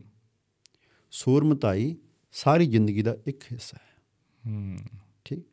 ਸੂਰਮਤਾਈ ਜਿਹੜੀ ਤੇਗ ਬਹਾਉਣ ਦੀ ਸ਼ਸਤਰ ਬਹਾਉਣ ਦੀ ਜਿਹੜੀ ਗੱਲ ਹੈ ਜਿਹੜੀ ਕਲਾ ਹੈ ਜਿਹੜਾ ਜੋਸ਼ ਹੈ ਜਾਂ ਨਿਰਭੈਤਾ ਹੈ ਇਹ ਤਾਂ ਭਾਈ ਗੁੰਡਿਆਂ 'ਚ ਵੀ ਹੁੰਦੀ ਕਈ ਵਾਰੀ। ਹੂੰ। ਠੀਕ? ਇੰਨਾ ਮਸਲਾ ਨਹੀਂ ਹੁੰਦਾ। ਕੌਣ ਕਾਦੇ ਖਾਤਰ ਲੜ ਰਿਹਾ ਹੈ? ਹੂੰ। ਇਹਦਾ ਮਸਲਾ ਹੁੰਦਾ। ਤੇ ਉਹ ਲੜਾਈ ਨੂੰ ਕਿੰਨਾ ਕੁ ਮਹੱਤਵ ਦੇ ਰਿਹਾ ਹੈ? ਹੂੰ। ਠੀਕ? ਹੁਣ ਅੱਜ ਤੁਸੀਂ ਜੋ ਦੇਖੋਗੇ ਸਾਡੇ ਅੱਜ ਇੱਥੇ ਹੈ। ਸਾਡੀ ਜਿਹੜੀ ਵਿਰਾਸਤ ਹੈ ਅਸੀਂ ਉਹਨੂੰ ਜਾਂ ਤਾਂ ਇੱਕ ਗੁੰਡੇ ਵਜੋਂ ਲੈਂਦੇ ਆ ਔਰ ਇੰਨਾ ਮਾੜਾ ਹਾਲ ਹੋ ਗਿਆ ਕਿ ਅਸੀਂ ਬਦਮਾਸ਼ ਨੂੰ ਵੀ ਹੁਣ ਬਦਮਾਸ਼ ਨਹੀਂ ਕਹਿੰਦੇ ਗੈਂਗਸਟਰ ਕਹਿੰਦੇ ਆ। ਹੂੰ। ਮਤਲਬ ਸਾਡੇ ਕੋਲੇ ਆਪਣਾ ਲਫ਼ਜ਼ ਭੁਰ ਜਾਂਦਾ ਇਹਦੇ 'ਚ। ਹੂੰ। ਠੀਕ। ਦੂਜੇ ਪਾਸੇ ਗੀਤਾਂ 'ਚ ਖਾਸ ਕਰਕੇ ਜਿਹੜੀਆਂ ਆਹ ਪਰਛਾਵੇਂ ਕਹਾਣੀਆਂ ਫਿਲਮਾਂ 'ਚ ਹਿੰਸਾ ਜਾਂ ਜਿਹੜੀ ਸਾਰੀ ਜ਼ਿੰਦਗੀ ਉਹ ਕੱਲੀ ਬਹਾਦਰੀ ਬਸ ਜਿਵੇਂ। ਵੀ ਅਸੀਂ ਉਹਨੂੰ ਮਾਰਿਆ ਅਸੀਂ ਉਹਨੂੰ ਮਾਰਿਆ। ਹੁਣ ਤਾਂ ਭਰਾਵਾ ਇਹ ਉਹ ਮਿਠਨ ਚੱਕਰਵਰਤੀ ਦੀਆਂ ਬਥੇਰੀਆਂ ਫਿਲਮਾਂ ਨੇ ਉਹ ਇਕੱਲਾ ਇਕੱਲਾ ਬੰਦਾ ਹਜ਼ਾਰ ਬੰਦੇ ਮਾਰ ਦਿੰਦਾ। ਹੂੰ। ਠੀਕ? ਉਸ ਹਿਸਾਬ ਨਾਲ ਤੁਸੀਂ ਇਤਿਹਾਸ ਨੂੰ ਬਹਾਦਰੀ ਦਿਖਾਉਣਾ ਹੈ ਫਿਰ ਕੀ ਦਿਖਾ ਰਹੇ ਹੋ? ਹੂੰ। ਸਾਡਾ ਮਸਲਾ ਜ਼ਿੰਦਗੀ ਦੇ ਸਮੁੱਚ ਦਾ ਹੈ। ਠੀਕ? ਕਿ ਗੁਰੂ ਨੇ ਸਾਰਿਆਂ ਅਮਲਾਂ ਨੂੰ ਵਿੱਚੋਂ ਵਰਨਾ ਇੱਕ ਵਰਨ ਕਰਾਇਆ ਕੱਲੀ ਜਾਤ ਮੇਟਣ ਦਾ ਮਸਲਾ ਨਹੀਂ ਸੀ। ਸਮੁੱਚੇ ਜ਼ਿੰਦਗੀ ਦੇ ਅਮਲ ਨੂੰ ਸੇਵਾ ਦੇ ਵਿੱਚ ਢਾਲਣਾ ਸੀ। ਹੂੰ। ਠੀਕ? ਬੰਦਾ ਤੇਗ ਬਾਹੇ ਬੰਦਾ ਕਲਮ ਬਾਹੇ ਠੀਕ? ਬੰਦਾ ਖੋਚਣਾ ਬਾਹੇ ਸਭ ਸੇਵਾ। ਠੀਕ? ਜੇ ਬਹਾਦਰੀ ਸੇਵਾ ਤੋਂ ਵੱਖਰੀ ਹੈ ਤਾਂ ਉਹ ਬਦਮਾਸ਼ੀ ਦੇ ਬਹੁਤ ਨੇੜੇ ਹੈ। ਹੂੰ। ਇਹ ਤਾਂ ਜਾ ਰਹੀ ਹੈ ਕਿ ਸਾਡੇ ਕੋਲੇ ਇਤਿਹਾਸ ਨੂੰ ਸਮਝਣ ਦਾ ਨਜ਼ਰੀਆ ਵੀ ਆਪਣਾ ਉਵੇਂ ਨਹੀਂ ਹੈ। ਸਾਨੂੰ ਹਰ ਰੋਜ਼ ਪੜਾਇਆ ਜਾਂਦਾ ਕਿ ਸਿੱਖ ਇਤਿਹਾਸ ਬਣਾਉਂਦੇ ਆ ਸਾਂਭਦੇ ਨਹੀਂ। ਇਹ ਗੱਲ ਖੋਟੀ ਝੂਠੀ ਹੈ। ਅਸਲ ਮਸਲਾ ਇਹ ਹੈ ਕਿ ਸਾਡੇ ਘਰੇ ਇਤਿਹਾਸ ਯਾਦ ਕਰਨ ਦਾ ਤਰੀਕਾ ਹੋਰ ਹੈ। ਜੇ ਸਿੱਖਾਂ ਦਾ ਸਵਾਲ ਹੈ ਤੇ ਬਹੁਤ ਸਾਫ਼ ਹੈ ਸਿੱਖ ਰੋਜ਼ ਦੋ ਵੇਲੇ ਅਰਦਾਸ ਕਰਦੇ ਜੀ। ਤੇ ਸਾਰੀ ਅਰਦਾਸ ਸਾਰਾ ਇਤਿਹਾਸ ਹੈ। ਉਹਦੇ 'ਚ ਕੁਝ ਵੀ ਬਾਹਰ ਨਹੀਂ ਹੈਗਾ। ਪਰ ਸਾਡੇ ਇਹ ਹੈ ਕਿ ਅਸੀਂ ਨਾਵਾਂ ਥਾਵਾਂ ਤਰੀਕਾਂ ਨੂੰ ਮਹੱਤਵ ਨਹੀਂ ਦਿੰਦੇ। ਸਾਡੀ ਪਰੰਪਰਾ ਅਮਲ ਨੂੰ ਮਹੱਤਵ ਦਿੰਦੀ ਹੈ। ਕਿ ਜਿਨ੍ਹਾਂ ਨੇ ਬੰਦ ਬੰਦ ਕਟਾਏ ਜਿਨ੍ਹਾਂ ਨੇ ਸੇਵਾ ਕੀਤੀ ਜਿਨ੍ਹਾਂ ਨੇ ਵੇਖ ਕੇ ਅਣਡਿੱਠ ਕੀਤਾ ਹਾਂ। ਉਹਨਾਂ ਦਾ ਵੀ ਜ਼ਿਕਰ ਹੈ ਜਿਨ੍ਹਾਂ ਨੇ ਜਰਿਆ। ਹੂੰ। ਠੀਕ? ਸ਼ਹੀਦੀ ਸੇਵਾ ਇਹਦੇ ਨਾਲ ਉਹਨਾਂ ਨੂੰ ਪਤਾ ਸੀ ਕਿ ਦੋਸ਼ ਕਿਹਦਾ ਹੈ। ਉਹਨਾਂ ਨੂੰ ਪਤਾ ਸੀ ਕਿ ਇਹਨੂੰ ਸਜ਼ਾ ਦਿੱਤੀ ਜਾ ਸਕਦੀ ਹੈ ਫਿਰ ਵੀ ਛੱਡਿਆ ਬੰਦਿਆਂ ਨੂੰ। ਹੂੰ। ਠੀਕ? ਦੇਗ ਤੇਗ ਤੋਂ ਉੱਪਰ ਉਹਦੇ ਨਾਲ ਜ਼ਿਕਰ ਹੈ ਇਸ ਗੱਲ ਅਣਡਿੱਠ ਦਾ ਵੀ। ਤਾਂ ਹੁਣ ਪਰੰਪਰਾ ਦੇ ਵਿੱਚੋਂ ਆਪਣੇ ਇਤਿਹਾਸ ਦੇ ਵਿੱਚੋਂ ਚੀਜ਼ਾਂ ਨੂੰ ਐਦਾਂ ਛੱਡ ਦਿਆਂਗੇ ਹੂੰ। ਤਾਂ ਐਂ ਲੱਗੂ ਕਿ ਸਾਨੂੰ ਸਿਰਫ ਮਰਨਾ ਮਾਰਨਾ ਹੀ ਆਉਂਦਾ। ਠੀਕ? ਇਸ ਅਮਲ ਦੇ ਵਿੱਚ ਜਿਹੜਾ ਸੇਵਾ ਦਾ ਹੈ ਸਿਮਰਨ ਦਾ ਹੈ ਹਨਾ ਕਿਰਤ ਦਾ ਹੈ ਵੰਡ ਛਕਣ ਦਾ ਉਹ ਸਾਰਾ ਕੁਝ ਜੁੜਿਆ ਉਹਦੇ ਹਿੱਸੇ 'ਚ ਹੈ। ਘੱਟੋ ਘੱਟ ਜੇ ਸਿੱਖਾਂ ਵਜੋਂ ਵੇਖਦੇ ਹਾਂ ਤਾਂ। ਠੀਕ? ਉਸ ਨੂੰ ਮਾਪਦੰਡ ਮੰਨ ਕੇ ਉਸ ਨੂੰ ਚੌਕਟਾ ਮੰਨ ਕੇ ਨਾ ਅਸੀਂ ਅੱਜ ਨੂੰ ਵੇਖਣਾ ਹੈ ਨਾ ਅਸੀਂ ਇਤਿਹਾਸ ਨੂੰ ਵੇਖਣਾ ਹੈ ਤੇ ਸਾਡੇ ਕੋਲ ਨਿਕਲਣਾ ਕੀ ਹੈ? ਨੁਕਸ ਨਿਕਲਣੇ ਨੇ। ਆਪ ਦੇ ਕੱਢ ਲਓ ਚਾਹੇ ਦੂਜੇ ਦੇ ਕੱਢ ਲਓ। ਹੱਲ ਨਹੀਂ ਨਿਕਲ ਸਕਦਾ। ਹਾਂ ਮੈਨੂੰ ਜੋ ਚੰਗਾ ਲੱਗਦਾ ਮੈਂ ਕਰ ਲੂੰਗਾ ਵੀ ਆਹੀ ਜ਼ਰੂਰੀ ਹੈ। ਹੂੰ। ਠੀਕ? ਠੀਕ ਹੈ ਬੰਦਾ ਆਪਣਾ ਮਨ ਖੁਸ਼ ਕਰ ਸਕਦਾ। ਪਰ ਬੁਨਿਆਦੀ ਮਸਲਾ ਇੰਨਾ ਹੀ ਹੈ ਕਿ ਅਸੀਂ ਇੱਕ ਚੌਕਟਾ ਆਪਣਿਆਂ ਸ਼ਬਦਾਂ 'ਚ ਆਪਣੇ ਤਰੀਕੇ ਨਾਲ ਜਿੰਨਾ ਚਿਰ ਨਹੀਂ ਬਣਾ ਸਕਦੇ। ਪਹਿਲੀ ਗੱਲ ਤਾਂ ਸਮਝ ਨਹੀਂ ਆਉਣਾ ਕਿ ਹੋਈ ਕੀ ਜਾਂਦਾ ਹੈ। ਜਿਹਨੂੰ ਅਸੀਂ ਸਾਡਾ ਰਾਜ ਕਹਿੰਦੇ ਆ ਉਹਨੂੰ ਸਾਡੇ ਕਹਿਣ ਦਾ ਸਾਡਾ ਹੱਕ ਕਿਦਾਂ ਦਾ ਹੈ? ਖਾਨਦਾਨੀ ਤੌਰ ਤੇ ਹੈ। ਧਰਤੀ ਤੌਰ ਤੇ ਹੈ। ਪਛਾਣ ਕਾਦਾ ਠੀਕ ਹੈ ਨਾ? ਸਾਡਾ ਉਹਦੇ ਤੇ ਜਿੱਦਾਂ ਦਾਵਾ ਕਾਦਾ ਹੈ? ਹੂੰ। ਇੱਕ ਬੰਦੇ ਦਾ ਮੈਂ ਪੜਿਆ ਉਹ ਦੇਖੋ ਜੀ ਕਹਿੰਦਾ ਪੰਜਾਬ ਦਾ ਉਹ ਬਦਲਿਆ ਜਾ ਰਿਹਾ ਕੀ ਕਹਿੰਦਾ ਸੀ? ਡੀਐਨਏ ਬਦਲਿਆ ਜਾ ਰਿਹਾ। ਮਤਲਬ ਅਸੀਂ ਨਸਲ ਕੋਈ। ਹੂੰ। ਠੀਕ ਹੈ ਨਾ? ਮਤਲਬ ਕਿ ਇਹ ਜਿਹੜੀ ਇਦਾਂ ਦੀ ਸਮਝ ਆ ਕਿੱਥੋਂ ਆਈ ਜਾਂਦੀ? ਹੈ ਮੁਸ਼ਕਲ ਤਾਂ ਹੈ ਸਾਨੂੰ ਪਤਾ ਲੱਗ ਰਹੀ ਹੈ ਪਰ ਉਹਦੀ ਵਿਆਖਿਆ ਕਿਵੇਂ ਹੋ ਰਹੀ ਹੈ? ਹੂੰ। ਮਸਲਾ ਤਾਂ ਇਸ ਗੱਲ ਦਾ ਹੀ ਹੈ ਨਾ। ਬਿਮਾਰੀ ਸਭ ਨੂੰ ਦਿੰਦੀ ਵਿਆਹ ਹੈ। ਹੂੰ। ਪਰ ਉਹਨੂੰ ਕੋਈ ਬੰਦਾ ਕਿਵੇਂ ਦੇਖ ਰਿਹਾ ਵੀ ਇਹਨੂੰ ਹੋਇਆ ਕੀ ਹੈ? ਹੂੰ। ਅੱਖਾਂ 'ਚ ਲਾਲੀ ਦਿਸਦੀ ਹੈ। ਇਹ ਅਨੀਂਦਰ ਹੈ ਕਿ ਬੁਖਾਰ ਚੜਿਆ ਹੈ ਕਿ ਗੁੱਸਾ ਆਇਆ ਪਤਾ ਨਹੀਂ ਲੱਗਦਾ। ਹੂੰ। ਮਸਲਾ ਸਮਰੱਥਾ ਦਾ ਆਪਣੀ ਦਾ। ਤੇ ਮੈਨੂੰ ਇਹ ਲੱਗਦਾ ਕਿ ਇਹ ਸਾਡੇ ਲਈ ਸਭ ਤੋਂ ਜ਼ਰੂਰੀ ਮਸਲਾ ਹੈ ਕਿ ਮਸਲਿਆਂ ਨੂੰ ਸਮਝਣ ਵਾਸਤੇ। ਇਤਿਹਾਸ 'ਚ ਕੀ ਹੋਇਆ? ਹੁਣ ਸਾਡੇ ਕੀ ਹੋਇਆ? ਮਸਲਾ ਕਿਸਾਨ ਮੋਰਚੇ ਵੇਲੇ ਸੀਗਾ। ਤਾਂ ਜਦੋਂ ਸਾਨੂੰ ਲੱਗਿਆ ਜਿੱਤ ਕੇ ਆ ਗਏ ਆ ਤੇ ਸਾਡੇ ਜਿੰਨੇ ਆ ਪੱਤਰਕਾਰ ਭਰਾਈ ਤੁਹਾਡੇ ਸਮੇਤ ਜੀ। ਤੇ ਜਿੰਨੇ ਉਹ ਕਲਾਕਾਰ ਸੀ ਉਹਨਾਂ ਨੇ ਕਿਉਂ ਜਾਣਿਆ ਕਿ ਅਗਲੇ ਸਾਨੂੰ ਬਦਨਾਮ ਪਾਟੋ ਧਾੜ ਜਾਂ ਨਹੀਂ ਕਰਨਗੇ? ਕਿਉਂ ਨਹੀਂ ਕਰਨਗੇ? ਤੁਸੀਂ ਜਿਸ ਨਾਲ ਲੜ ਕੇ ਤਕੜੇ ਹੋਣ ਦੇ ਬਾਵਜੂਦ ਅਗਲੇ ਨੂੰ ਹਰਾਇਆ ਉਹ ਤੁਹਾਡੇ ਤੇ ਪਲਟਵਾਰ ਕਿਉਂ ਨਾ ਕਰੇ? ਹੂੰ। ਇਹ ਕਿੱਥੇ ਲਿਖਿਆ ਹੈ? ਠੀਕ। ਅਸੀਂ ਇਤਿਹਾਸ ਤੋਂ ਫਿਰ ਕੀ ਸਿੱਖਿਆ? ਹੂੰ। 6 ਮਹੀਨਿਆਂ ਬਾਅਦ ਇੱਥੇ ਜੋ ਪੰਜਾਬ 'ਚ ਹੋਇਆ ਤਿੰਨਾਂ ਮਹੀਨਿਆਂ ਬਾਅਦ ਹੂੰ। ਚੋਣਾਂ ਦੇ ਨਾਂ ਤੇ ਉਹਨੇ ਫੜ ਕੇ ਸਾਰੇ ਕਹੇ ਧੂੜ ਪੱਟੀ ਕਿ ਨਾ ਪੱਟੀ? ਹੂੰ। ਹੁਣ ਜੋ ਵਾਪਰ ਰਿਹਾ ਉਹਨੂੰ ਅਸੀਂ ਅਲੱਗ ਕਰਕੇ ਨਹੀਂ ਵੇਖ ਸਕਦੇ। ਨਹੀਂ ਹੈ ਸਾਡੇ ਬੰਦਿਆਂ ਨੂੰ ਇੱਕ ਪਾਸੇ ਦੁਨੀਆ 'ਚ ਜਿਵੇਂ ਦੀ ਥਾਂ ਮਿਲਦੀ ਹੈ ਹੂੰ। ਜਿਹੜੇ ਮਰਜ਼ੀ ਨਾਂ ਦੇ ਮਿਲ ਰਹੀ ਹੈ। ਹੂੰ। ਉਹਦੀ ਕੀਮਤ ਅਸੀਂ ਕਿਵੇਂ ਸਮਝ ਸਕਦੇ ਹਾਂ? ਹੂੰ। ਠੀਕ ਹੈ ਨਾ? ਕਿ ਕਿਤੇ ਹੜ੍ਹ ਭੁਚਾਲ ਆਉਂਦਾ ਸਿੱਖਾਂ ਦੀ ਹਾਜ਼ਰੀ ਹੈ। ਠੀਕ। ਜਾਂ ਹਿੰਦੁਸਤਾਨ ਸਿੱਖਾਂ ਦੀ ਹਾਜ਼ਰੀ ਹੈ ਜਾਂ ਇਤਿਹਾਸ ਸਿੱਖਾਂ ਦੀ ਹਾਜ਼ਰੀ ਹੈ ਜਾਂ ਭਵਿੱਖ ਸਾਡੀ ਸਿੱਖਾਂ ਵਜੋਂ ਹਾਜ਼ਰੀ ਹੈ ਉਹ ਸਮਝ ਕਿੱਦਾਂ ਆਏਗੀ? ਕਿਹਦੇ ਮਾਪਦੰਡ ਨਾਲ ਸਮਝ ਆਏਗੀ? ਜਿਹਦੇ ਮਾਪਦੰਡ ਨਾਲ ਸਮਝ ਆਏਗੀ ਅਸੀਂ ਉਸੇ ਦੇ ਬੰਦੇ ਹਾਂ। ਹੂੰ। ਜੇ ਅਮਰੀਕਾ ਦੇ ਹਿਸਾਬ ਨਾਲ ਸਮਝ ਆਏਗੀ ਅਸੀਂ ਅਮਰੀਕਾ ਵਾਲਿਆਂ ਦੇ ਬੰਦੇ ਹਾਂ ਜੇ ਚੀਨ ਦੇ ਹਿਸਾਬ ਨਾਲ ਸਮਝ ਆਏਗੀ ਅਸੀਂ ਚੀਨ ਵਾਲਿਆਂ ਦੇ ਬੰਦੇ ਹਾਂ ਸ਼ਕਲਾਂ ਜਿਹੇ ਜਿਹੀਆਂ ਮਰਜ਼ੀ ਹੋਣ। ਜੇ ਸਾਨੂੰ ਆਪਣੇ ਵਿਰਸੇ ਮੁਤਾਬਕ ਸਮਝ ਆਏਗੀ ਅਸੀਂ ਆਪਣੇ ਵਿਰਸੇ ਦੇ ਤਾਂ ਹਾਂ ਠੀਕ? ਕਿਸੇ ਵੀ ਵਿਰਾਸਤ ਤੇ ਦਾਅਵੇਦਾਰ ਹੋਣ ਲਈ ਉਹਦੀ ਯੋਗਤਾ ਵੀ ਹੁੰਦੀ ਹੈ। ਕਾਗਜ਼ ਹੀ ਕਾਫੀ ਨਹੀਂ ਹੁੰਦਾ। ਪੰਜਾਬ 'ਚ ਕਿੰਨੇ ਰੌਲੇ ਨੇ ਜ਼ਮੀਨਾਂ ਦੇ? ਜੀ। ਉਹ ਕਾਗਜ਼ਾਂ ਨਾਲੋਂ ਕਬਜ਼ੇ ਦੇ ਜ਼ਿਆਦੇ ਨੇ। ਹੂੰ। ਤੇ ਦੁਨੀਆ ਸਾਰੀ 'ਚ ਇਹੀ ਰੋਲੇ ਨੇ। ਠੀਕ? ਕਿ ਇਕੱਲੇ ਕਾਗਜ਼ ਦਾ ਮਸਲਾ ਨਹੀਂ ਹੈਗਾ। ਯੋਗ ਹੋਣ ਦਾ ਮਸਲਾ ਵੀ ਹੈ। ਹੂੰ। ਠੀਕ? ਸਾਡਾ ਜਿਹੜਾ ਵਿਰਾਸਤ ਦਾ ਦਾਬ ਹੈ ਸਾਡੀ ਉਹਦੇ ਨਾਲ ਯੋਗਤਾ ਭਿੜਦੀ ਹੈ। ਹੂੰ। ਇਹੀ ਮਸਲਾ ਨਾ ਤਾਂ। ਹੂੰ। ਉਹ ਅਰਬੀ ਦੀ ਕਹਾਵਤ ਹੈ ਇੱਕ ਕਿ ਸਵੇਰੇ ਉੱਠ ਕੇ ਗਜਲ ਕੂਕ ਮਾਰਦਾ। ਜੀ।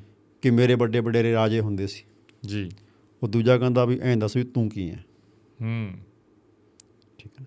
ਤੇਰੇ ਵੱਡੇ ਵਡੇਰੇ ਤਾਂ ਰਾਜੇ ਸ਼ੇਰ ਸੀਗੇ। ਹੂੰ। ਪਰ ਤੂੰ ਤੇ ਗਿੱਦੜ ਹੈ। ਹੂੰ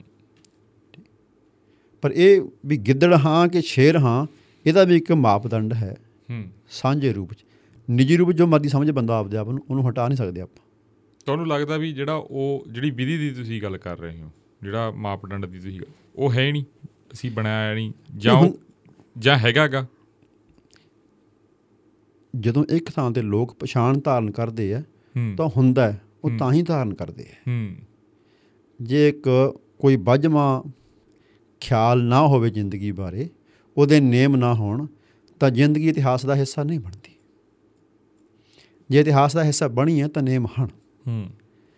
ਮਸਲਾ ਹੁੰਦਾ ਕਿ ਅੱਜ ਦੇ ਸਮੇਂ 'ਚ ਅਸੀਂ ਉਹਨੂੰ ਕਿਸ ਵਿਧ ਲਾਗੂ ਕਰ ਸਕਦੇ ਹਾਂ। ਹੂੰ ਕਿਉਂਕਿ ਜ਼ਿੰਦਗੀ ਤਾਂ ਲਗਾਤਾਰ ਚੱਲ ਰਹੀ ਹੈ ਨਾ ਚੱਲ ਰਹੀ ਹੈ ਤਾਂ ਇਹ 'ਚ ਬਦਲਾਅ ਵੀ ਹੁੰਦਾ। ਠੀਕ ਹੈ ਉਸ ਮੁਤਾਬਕ ਇਹ ਹੈ। ਆਏ ਨਹੀਂ ਕਿ ਪਿੱਛੇ ਬੰਦਿਆਂ ਨੇ ਨਹੀਂ ਕੀਤੀ ਕੋਚ ਕੀਤੀ ਹੈ ਬਹੁਤ। ਹਾਂ ਜਿੰਨਾ ਚਿਰ ਸਫਲਤਾ ਹਾਸਲ ਨਹੀਂ ਹੋ ਜਾਂਦੀ ਹੁੰਦੀ ਉਹਨਾਂ ਚਿਰ ਉਹਨਾਂ ਨੂੰ ਬਹੁਤੀ ਵਾਰੀ ਗਿਣਦਾ ਨਹੀਂ ਹੈ। ਹੂੰ। ਮੈਂ ਇੱਕ ਇਦਾਂ ਤਰੀਕਾ ਕਈ ਬੰਦਿਆਂ ਦਾ ਦੇਖਿਆ ਵੀ ਆਹ ਮਸਲੇ ਤੇ ਕਿਸੇ ਨੇ ਅੱਜ ਤੱਕ ਕੁਝ ਨਹੀਂ ਕੀਤਾ। ਜੀ। ਤੇ ਬਹੁਤੇ ਬੰਦੇ ਇਹ ਕਹਿਣ ਬਾਰੇ ਕਦੇ ਸੋਚਦੇ ਨਹੀਂ ਹੁੰਦੇ। ਤੇ ਮੇਰਾ ਅੰਦਾਜ਼ਾ ਉਹਨਾਂ ਨੇ ਕਦੇ ਖੋਜ ਵੀ ਨਹੀਂ ਕਰੀ ਹੁੰਦੀ ਕਿਸੇ ਨੇ ਕੀਤਾ ਕਿ ਨਹੀਂ ਕੀਤਾ। ਮੈਨੂੰ ਨਹੀਂ ਲੱਗਦਾ ਕਿ ਸਾਡੇ ਪਿਛਲਿਆਂ ਬੰਦਿਆਂ ਨੇ ਕੋਈ ਚੀਜ਼ ਛੱਡੀ ਅਣਛੋਹੀ। ਹਾਂ ਸਾਧਨਾਂ ਦੀ ਘਾਟ ਸੀ ਸਮੇਂ ਦੀ ਘਾਟ ਸੀ ਜਾਂ ਸਾਡੇ ਤੋਂ ਹੀ ਉਹ ਚੀਜ਼ਾਂ ਤੱਕ ਪਹੁੰਚਿਆ ਨਹੀਂ ਗਿਆ। ਜਿਵੇਂ 47 ਵੇਲੇ ਬਹੁਤ ਕੁਝ ਸਾਡਾ ਲਿਖਤੀ ਸੀ ਜਿਹੜਾ ਸਾੜਿਆ ਗਿਆ। ਕਿਤਾਬਾਂ ਵਜੋਂ ਬਹੁਤੀਆਂ ਕਿਤਾਬਾਂ ਸਾਨੂੰ ਮੁੜ ਕੇ ਹੁਣ ਲੱਭਦੀਆਂ ਨਹੀਂ ਹਨ ਇਹ ਹੈ ਜਾਂ ਪਹਿਲਾਂ ਵੀ ਸੜ ਗਿਆ। ਠੀਕ? ਜਾਂ 84 ਵੇਲੇ ਵੀ ਸੜਿਆ ਹਨਾ ਦਰਬਾਰ ਸਾਹਿਬ ਜਿਹੜੀ ਲਾਇਬ੍ਰੇਰੀ ਸਾੜੀ ਇਹਨਾਂ ਨੇ। ਜੀ। ਠੀਕ? ਪਰ ਇਹਦੇ ਬਾਵਜੂਦ ਵੀ ਹਜੇ ਵੀ ਬਹੁਤ ਕੁਝ ਪਿਆ। ਉਹਨੂੰ ਬਿਨਾਂ ਪੜ੍ਹਿਆ ਨਹੀਂ ਸਾਨੂੰ ਕਹਿਣਾ ਚਾਹੀਦਾ ਕਿ ਕਿਸੇ ਨੇ ਕੁਝ ਨਹੀਂ ਕੀਤਾ। ਬਹੁਤ ਲੋਕਾਂ ਨੇ ਬਹੁਤ ਕੁਝ ਕੀਤਾ ਹੁੰਦਾ। ਕਈ ਵਾਰੀ ਜਿੰਨੀ ਸਾਨੂੰ ਮਤਬੁੱਧ ਹੈ ਉਦੋਂ ਵਧੀਆ ਪਹਿਲਾਂ ਹੀ ਕਰਿਆ ਪਿਆ ਹੁੰਦਾ ਲੋਕਾਂ ਨੇ। ਹਾਂ। ਮਤਲਬ ਸਾਡੇ ਤੋਂ ਉਹਦੇ ਕਿ ਜਾਇਆ ਨਹੀਂ ਜਾਂਦਾ। ਹੂੰ। ਤੇ ਅਸੀਂ ਕਹਿ ਇਦਾਂ ਦਿੰਦੇ ਆ ਵੀ ਕਿਸੇ ਨੇ ਕੁਝ ਨਹੀਂ ਕੀਤਾ ਮੈਂ ਹੀ ਸੱਚ ਪਹਿਲੀ ਵਾਰੀ ਲੈ ਕੇ ਆਇਆ। ਅਕਸਰ ਇਦਾਂ ਨਹੀਂ ਹੁੰਦਾ। ਕਦੇ ਹੁੰਦਾ ਹੈ ਪਰ ਅਕਸਰ ਇਦਾਂ ਨਹੀਂ ਹੁੰਦਾ। ਇਸ ਲਈ ਇਹ ਜੇ ਮੈਂ ਜੋ ਗੱਲਾਂ ਕਹਿ ਰਿਹਾ ਵੀ ਮੈਂ ਕਹਿ ਰਿਹਾ ਇਹ ਇਦਾਂ ਨਹੀਂ ਹੈ। ਹੂੰ। ਤੋਂ ਪਹਿਲਾਂ ਤੋਂ ਵਧੀਆ ਤਰੀਕੇ ਨਾਲ ਕਈਆਂ ਹੋ ਸਕਦੀਆਂ ਨੇ।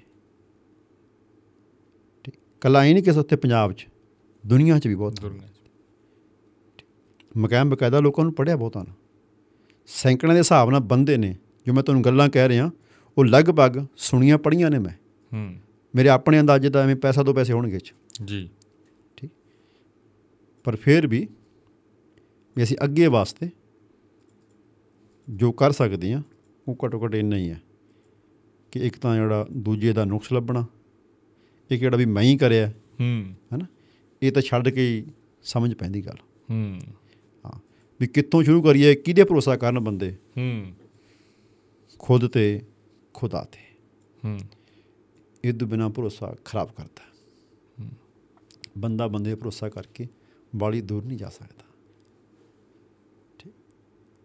ਸਾਡੀ ਇਹ ਪਰੰਪਰਾ ਜੇ ਗੱਲਾਂ ਹਾਜ਼ਰ ਨੇ ਦੁਨੀਆ ਦਾ ਇਤਿਹਾਸ ਇਹ ਦੱਸਦਾ ਹੈ। ਪਰ ਹੁਣ ਬਹੁਤ ਲੋਕਾਂ ਨੇ ਸੇਵਕ ਜੀ ਇਹ ਗੱਲ ਜ਼ਰੂਰ ਕਹਿਣੀ ਹੈ ਵੀ ਇਹ ਗੱਲ ਸੁਣਨ ਨੂੰ ਬਹੁਤ ਵਧੀਆ ਲੱਗ ਰਹੀ ਹੈ।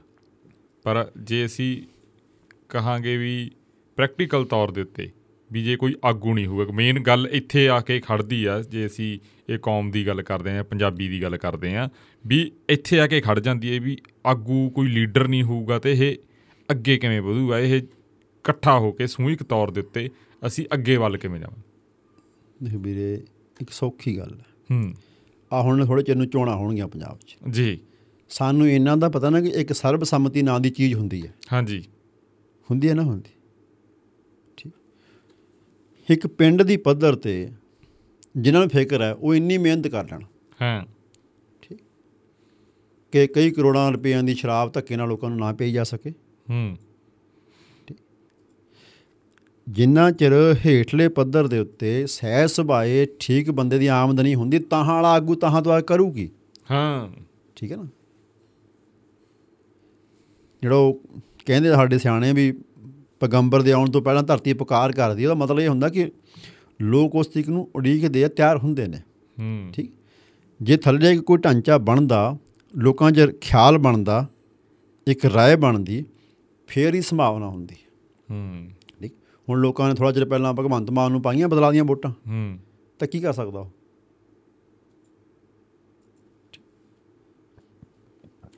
ਬਿਨਾਂ ਮਿਹਨਤ ਅਸੀਂ ਇਹੀ ਕਰ ਸਕਦੇ ਹਾਂ ਵੀ ਪੰਜ ਸੱਤ ਹੋਰ ਬੰਦੇ ਲਿਆਵਾਂਗੇ ਇਦਾਂ ਦੇ। ਹਰ ਵਾਰੀ ਬਦਲ ਸਕਦੇ ਹਾਂ ਅਸੀਂ। ਪਰ ਜੇ ਅਸੀਂ ਕੋਈ ਹੱਲ ਚਾਹੁੰਦੇ ਤਾਂ ਇਹਦੇ ਲਈ ਇਹ ਹੈ ਕਿ ਤਰੀਕਾ ਬਦਲ ਸਕਦੇ ਹਾਂ ਅਸੀਂ। ਘੱਟ ਤੋਂ ਘੱਟ ਤਰੀਕਾ ਚੋਣਾਂ ਵਾਲਾ ਜਿਹੜਾ ਕਿਉਂਕਿ ਸਾਡੇ ਹਰ ਸਾਲ ਦੋ ਹੀ ਸਾਲ ਨਹੀਂ ਚੋਣਾਂ ਹੋ ਜਾਂਦੀਆਂ ਕਦੇ ਉਹ ਦਿੱਲੀ ਵਾਲੀਆਂ ਕਦੇ ਚੰਡੀਗੜ੍ਹ ਦੀਆਂ ਕਦੇ ਆਪਦੇ ਸ਼ਹਿਰ ਦੀਆਂ। ਹੂੰ। ਠੀਕ? ਹੂੰ। ਜਾਂ ਕੋਈ ਹੋਰ ਹੁੰਦੀਆਂ ਯੂਨੀਅਨ ਦੀਆਂ ਜਾਂ ਬੈਂਕਾਂ ਦੀਆਂ ਫਲਾਣੀਆਂ ਝਗੜੀਆਂ ਹੂੰ। ਗੁਰਦੁਆਰੇ ਦੀਆਂ ਵੀ ਵੀ ਘੱਟੋ ਘੱਟ ਇੰਨਾ ਬਦਲਾਅ ਹੋ ਜਾਏ। ਆਗੂ ਚੁਣਨ ਵੇਲੇ ਇੱਕ ਸਹਿਮਤੀ ਦਾ ਖਿਆਲ ਆਪਦੀਆਂ ਜੜ੍ਹਾਂ ਲਾ ਲੇ ਇਹ ਪਹਿਲਾ ਹੈ। ਹੂੰ। ਦੂਜਾ ਜਿਹੜਾ ਤੁਹਾਨੂੰ ਮੈਂ ਪਹਿਲਾਂ ਬੇਨਤੀ ਕੀਤੀ ਬੰਦੇ ਦੀ ਮਨ 'ਚ ਦੁਨੀਆ ਬਾਰੇ ਸਭ ਕੁਝ ਵਿਚਾਰ ਬਦਲ ਜਾਂਦਾ ਜੇ ਉਹ ਆਪਦੇ ਸ਼ਬਦ ਬਦਲ ਲੈਂਦਾ ਹੈ। ਠੀਕ? ਸਾਡਾ ਹੱਲ ਸਾਡਿਆਂ ਸ਼ਬਦਾਂ 'ਚ ਹੈ ਸਾਡੀ ਬੋਲੀ 'ਚ ਹੈ। ਠੀਕ? ਤਾਂ ਹੀ ਸਾਡੇ ਇਤਿਹਾਸ ਦੀ ਇੰਨੀ ਸੋਭਾ ਹੈ। ਅਸੀਂ ਉਹਨਾਂ ਦੇ ਧਾਰਨੀ ਹੋ ਜਾਈਏ ਸਾਨੂੰ ਪਤਾ ਲੱਗ ਜਾਊਗਾ। ਇਹ ਕਈ ਬੰਦੇ ਕਹਿੰਦੇ ਨੇ ਕਿ ਸਾਡਾ ਕੋਈ ਆਗੂ ਨਹੀਂ ਹੈ। ਮੈਂ ਮੁੱਖ ਬਹੁਤ ਸੌਖੀ ਗੱਲ ਦੱਸਦਾ ਤੁਹਾਨੂੰ। ਜੀ। ਦੁਨੀਆ 'ਚ ਜਿਹੜੇ ਸਭ ਤੋਂ ਵੱਡੇ ਮੁਲਕ ਲੱਗਦੇ ਤੁਹਾਨੂੰ ਆਬਾਦੀ ਪੱਖੋਂ ਹਥਿਆਰਾਂ ਪੱਖੋਂ ਪੈਸੇ ਪੱਖੋਂ ਸਿਆਣਪ ਪੱਖੋਂ ਉਹਨਾਂ ਦੇ 15 20 ਆਗੂ ਲੱਭ ਕੇ ਲਿਆਓ ਪਿਛਲੇ। ਤੁਸੀਂ ਦੇਖੋ ਕਿਹਨੂੰ ਕਿੰਨੀ ਕਾਕਲ ਸੀਗੀ। ਹੂੰ। ਠੀਕ। ਮੈਂ ਕਿਸੇ ਦਾ ਨਾਂ ਨਹੀਂ ਲੈਣਾ ਚਾਹੁੰਦਾ ਇਸ ਤਰੀਕੇ ਨਾਲ। ਪਰ ਸਾਨੂੰ ਸਭ ਨੂੰ ਪਤਾ ਹੈ। ਠੀਕ? ਆ ਸਾਡਾ ਆਪਣਾ ਇਹ ਜਿਹੜੇ ਜਿਹੜੇ ਮੁਲਕ ਦੇ ਅਸੀਂ ਅਧੀਨ ਆ ਉਹ ਮੁਲਕ ਹੂੰ। ਠੀਕ ਹੈ? ਸਭ ਤੋਂ ਵੱਡਾ ਮੁਲਕ ਅਮਰੀਕਾ ਵਾਲੇ ਕਹਿੰਦੇ ਨੇ ਚੀਨ ਵਾਲੇ ਰੂਸ ਵਾਲੇ ਜਿੱਥੇ ਮਰਜ਼ੀ ਜਾਓ ਉਹਨਾਂ ਦੇ ਪਿਛਲੇ 10 ਦਾ 15 15 ਬੰਦੇ ਲੱਭ ਕੇ ਦੇਖੋ ਹੂੰ। ਕਿ ਕਿੰਨੀ ਕੁ ਯੋਗਤਾ ਵਾਲੇ ਬੰਦੇ ਸੀ। ਜਿੱਥੇ ਜਿਹੜਾ ਤਰੀਕਾ ਹੈ। ਬੰਦਾ ਤਰੀਕੇ 'ਚੋਂ ਪੈਦਾ ਹੁੰਦਾ। ਹੂੰ। ਜੇ ਸੇਵਾ ਭਾਵਨਾ ਵਾਲਾ ਤਰੀਕਾ ਜਿੱਥੇ ਅਪਣਾਇਆ ਹੋਇਆ ਉੱਥੇ ਜਿਹੜਾ ਆਗੂ ਚੁਣਿਆ ਜਾਊ ਉਹ ਉਸ ਤਰੀਕੇ ਦੇ ਚੁਣਿਆ ਜਾਊਗਾ ਜਿਸ ਭਾਵਨਾ ਵਾਲੇ ਬੰਦੇ ਚੁਣ ਰਹੇ ਨੇ। ਠੀਕ? ਜੇ ਚੋਰਾਂ ਨੇ ਇਕੱਠੇ ਹੋ ਕੇ ਹੂੰ। ਚਾਹੇ ਸਾਧ ਚੁਣਨਾ ਹੋਵੇ ਉਹ ਚੋਰਾਂ ਵਰਗੇ ਚੁਣਨਗੇ। ਹੂੰ। ਠੀਕ ਹੈ ਨਾ? ਬੁਨਿਆਦੀ ਮਸਲਾ ਇੰਨਾ ਹੀ ਪੈਂਦਾ। ਮੈਂ ਪਰਸੋਂ ਇੱਕ ਥਾਂ ਤੇ ਗਿਆ ਉੱਥੇ ਇੱਕ ਕਤਾਰ ਲੱਗਣੀ ਸੀ ਨਾ ਬਾਰੀ ਸੇ ਉਡੀਕਣ ਦੀ। ਗਏ ਅਸੀਂ ਪਹਿਲਾਂ ਸੀ। ਮੇਰੇ ਨਾਲ ਬੱਚਾ ਸੀ ਇੱਕ। ਮੈਂ ਜਿਹਾ ਬਾਹਰ ਗਿਆ ਤੇ ਮੈਂ ਜਾ ਕੇ ਦੇਖਿਆ ਕਿ ਉਹ ਜਿਹੜਾ ਜਵਾਕ ਮੇਰੇ ਨਾਲ ਗਿਆ ਸਭ ਤੋਂ ਅਖੀਰ ਤੇ ਉਹ ਖੜਾ ਹੋਇਆ। ਹੂੰ। ਉਹ ਮੈਂ ਕਿਹਾ ਤੂੰ ਆਪਦੀ ਥਾਂ ਦੇਣ ਲੱਗ ਗਿਆ ਉਹ ਕਹਿੰਦਾ ਇਹ ਬੰਦੇ ਸਾਰੇ ਆ ਕੇ ਮੇਰੇ ਮੂਹਰੇ ਫਸੀ ਗਏ ਮੈਂ ਖੜ ਗਿਆ ਹੂੰ। ਜਿਹੜਾ ਬੰਦਾ ਦੂਜੇ ਦੀ ਆਮ ਬਾਰੀ ਦੀ ਇੱਜ਼ਤ ਨਹੀਂ ਕਰਦਾ ਉਹ ਸਾਨੂੰ ਕਹਿੰਦਾ ਵਧੀਆ ਆਗੂ ਲਿਆ ਕੇ ਦਿਓ। ਹੂੰ। ਭਾਈ ਵਧੀਆ ਆਗੂ ਦੇ ਹੱਕਦਾਰ ਹੋਣ ਤੇ ਵੀ ਇੱਕ ਜਾਨ ਲੱਗਦੀ ਹੈ। ਹੂੰ। ਮੈਂ ਬਾਹਰ ਜਾਣ ਦੇ ਬਹੁਤ ਖਿਲਾਫ ਰਹਿੰਦਾ ਹੂੰ। ਥਾਵਾਂ ਦੇ ਬੋਲਦਾ ਪਰ ਤੁਹਾਨੂੰ ਮੈਂ ਇੱਕ ਉਦਾਹਰਨ ਦਿੰਦਾ ਬਾਹਰ ਦੀ ਕਿ ਮੈਂ ਇੱਕ ਬੰਦੇ ਨਾਲ ਉੱਥੇ ਬਾਜ਼ਾਰ ਸਮਾਨ ਖਰੀਦਣ ਗਿਆ। ਜੀ। ਉਹ ਲੱਗਿਆ ਸੀ ਕਤਾਰ 'ਚ। ਮੈਂ ਉਹਦੇ ਨਾਲ ਖੜਾ ਸੀ। ਮੈਂ ਪਾਸੇ ਹੋ ਕੇ ਕੁਝ ਪੜਨ ਲੱਗ ਗਿਆ ਉੱਤੇ ਲਿਖਿਆ ਪਛਕਾਨ ਤੇ ਉੱਤੇ ਨਾ ਪੱਟਾ ਚਲਾ ਕੇ। ਉਹ ਉਹਨੇ ਨੂੰ ਗਾਂ ਲੰਘ ਗਿਆ। ਤਾਂ ਮੇਰੇ ਪਿੱਛੇ ਜਿਹੜੇ ਉਹ ਬੰਦੇ ਖੜੇ ਸੀ ਗੋਰੇ ਗੋਰੀਆਂ ਸੀ ਤਿੰਨ ਚਾਰ। ਉਹ ਗਾਂ ਨਹੀਂ ਵਧੇ। ਹੂੰ। ਉਹਨੇ ਉਹਨੂੰ ਕਿਹਾ ਵੀ ਉਹ ਬੰਦੇ ਦੀ ਬਾਰੀ ਹੈ। ਉਹ ਬੀਬੀ ਆ ਕੇ ਮੈਨੂੰ ਪੁੱਛਿਆ ਵੀ ਤੂੰ ਬਾਰੀ ਜਾਂ ਭਾਈ? ਮੈਂ ਕਿਹਾ ਨਹੀਂ। ਜਾਓ। ਤਾਂ ਇਹ ਇੱਕ ਸਮਾਜਿਕ ਤੌਰ ਤੇ ਆਮ ਬੰਦੇ ਦੀ ਜਿਹੜਾ ਬਿਹਾਰ ਹੈ ਉਹ ਦੱਸਦਾ ਹੈ ਕਿ ਤੁਸੀਂ ਆਗੂ ਦੇ ਹੱਕਦਾਰ ਹੋ। ਵੱਡੇ ਆਗੂ ਦੇ। ਲੋਕਾਂ ਦੇ ਵਿੱਚ ਹੱਕਦਾਰੀ ਪੈਦਾ ਹੁੰਦੀ ਹੈ ਤਾਂ ਵੱਡਾ ਆਗੂ ਉਹਦੇ ਤੇ ਉਤਰਦਾ ਕੇ ਠੀਕ ਸਮਾਜ ਦੇ ਵਿੱਚ ਜਿਹੜਾ ਅਮਲ ਹੈ ਉਹ ਜ਼ਰੂਰ ਪਹਿਲਾਂ ਪੈਰ ਲਾਉਂਦਾ ਹੈ। ਤਾਂ ਹੀ ਆਗੂ ਨੂੰ ਪ੍ਰਵਾਨਗੀ ਮਿਲਦੀ ਹੈ। ਠੀਕ? ਨਹੀਂ ਤਾਂ ਬੰਦੇ ਆ ਕੇ ਚਲੇ ਜਾਂਦੇ ਬਹੁਤੀ ਵਾਰੀ। ਹੂੰ। ਇਦਾਂ ਵੀ ਹੋ ਜਾਂਦਾ। ਵੀ ਬੰਦੇ ਠੀਕ ਹੁੰਦੇ ਨੇ ਉਹ ਪਾਸੇ ਰਹਿ ਕੇ ਤੁਰ ਜਾਂਦੇ ਨੇ। ਹਰ ਕੰਮ ਦੇ ਵਿੱਚ ਵੀ ਵਧੀਆ ਗਵਈਏ ਹੁੰਦੇ ਨੇ ਉਹਨਾਂ ਦੇ ਲੋਕਾਂ 'ਚ ਜਿੱਤ ਨਹੀਂ ਹੁੰਦੀ ਉਹਨਾਂ ਦੀ ਬੜੀ ਵਾਰੀ। ਤੁਸੀਂ ਦੇਖਿਆ ਹੋਣਾ ਇੱਥੇ ਜਿਹੜੇ ਅਸਲ ਸਜਿਆ ਵਧੀਆ ਸੰਗੀਤ ਗਾਉਂਦੇ ਆ ਉਹਨਾਂ ਨੂੰ ਉਨੀ ਇੱਜ਼ਤ ਨਹੀਂ ਮਿਲੀ। ਉਹ ਰੁਲ ਕੇ ਮਰ ਗਏ। ਚੱਕਲੋ ਚੱਕਲੋ ਵਾਲਿਆਂ ਦੀ ਬਹੁਤ ਬੱਲੇ ਹੋਈ। ਹੂੰ ਹਰ ਥਾਂ ਹੀ ਇਦਾਂ ਹੁੰਦੀ ਕਿ ਜਿਹੜੇ ਆਪ ਦੇ ਕੰਮ ਦੇ ਬਹੁਤ ਮਾਹਰ ਹੁੰਦੇ ਨੇ ਉਹ ਅਕਸਰ ਹਨੇਰੇ 'ਚ ਰਹਿ ਜਾਂਦੇ ਨੇ। ਹੂੰ। ਠੀਕ? ਦੋਮ ਤੇਮ ਦਰਜੇ ਦੇ ਬੰਦੇ ਉੱਪਰ ਆ ਜਾਂਦੇ ਨੇ ਕਿਉਂਕਿ ਤਰੀਕਾ ਅਸੀਂ ਉਵੇਂ ਦਾ ਵਰਤਦੇ ਆ ਤਾਂ ਉਵੇਂ ਦਾ ਬੰਦਾ ਆਊਗਾ। ਹੂੰ। ਬਹੁ ਗਿਣਤੀ ਨੇ ਮਨੋਰੰਜਨ ਕਰਨਾ ਜ਼ਿੰਦਗੀ ਨੂੰ।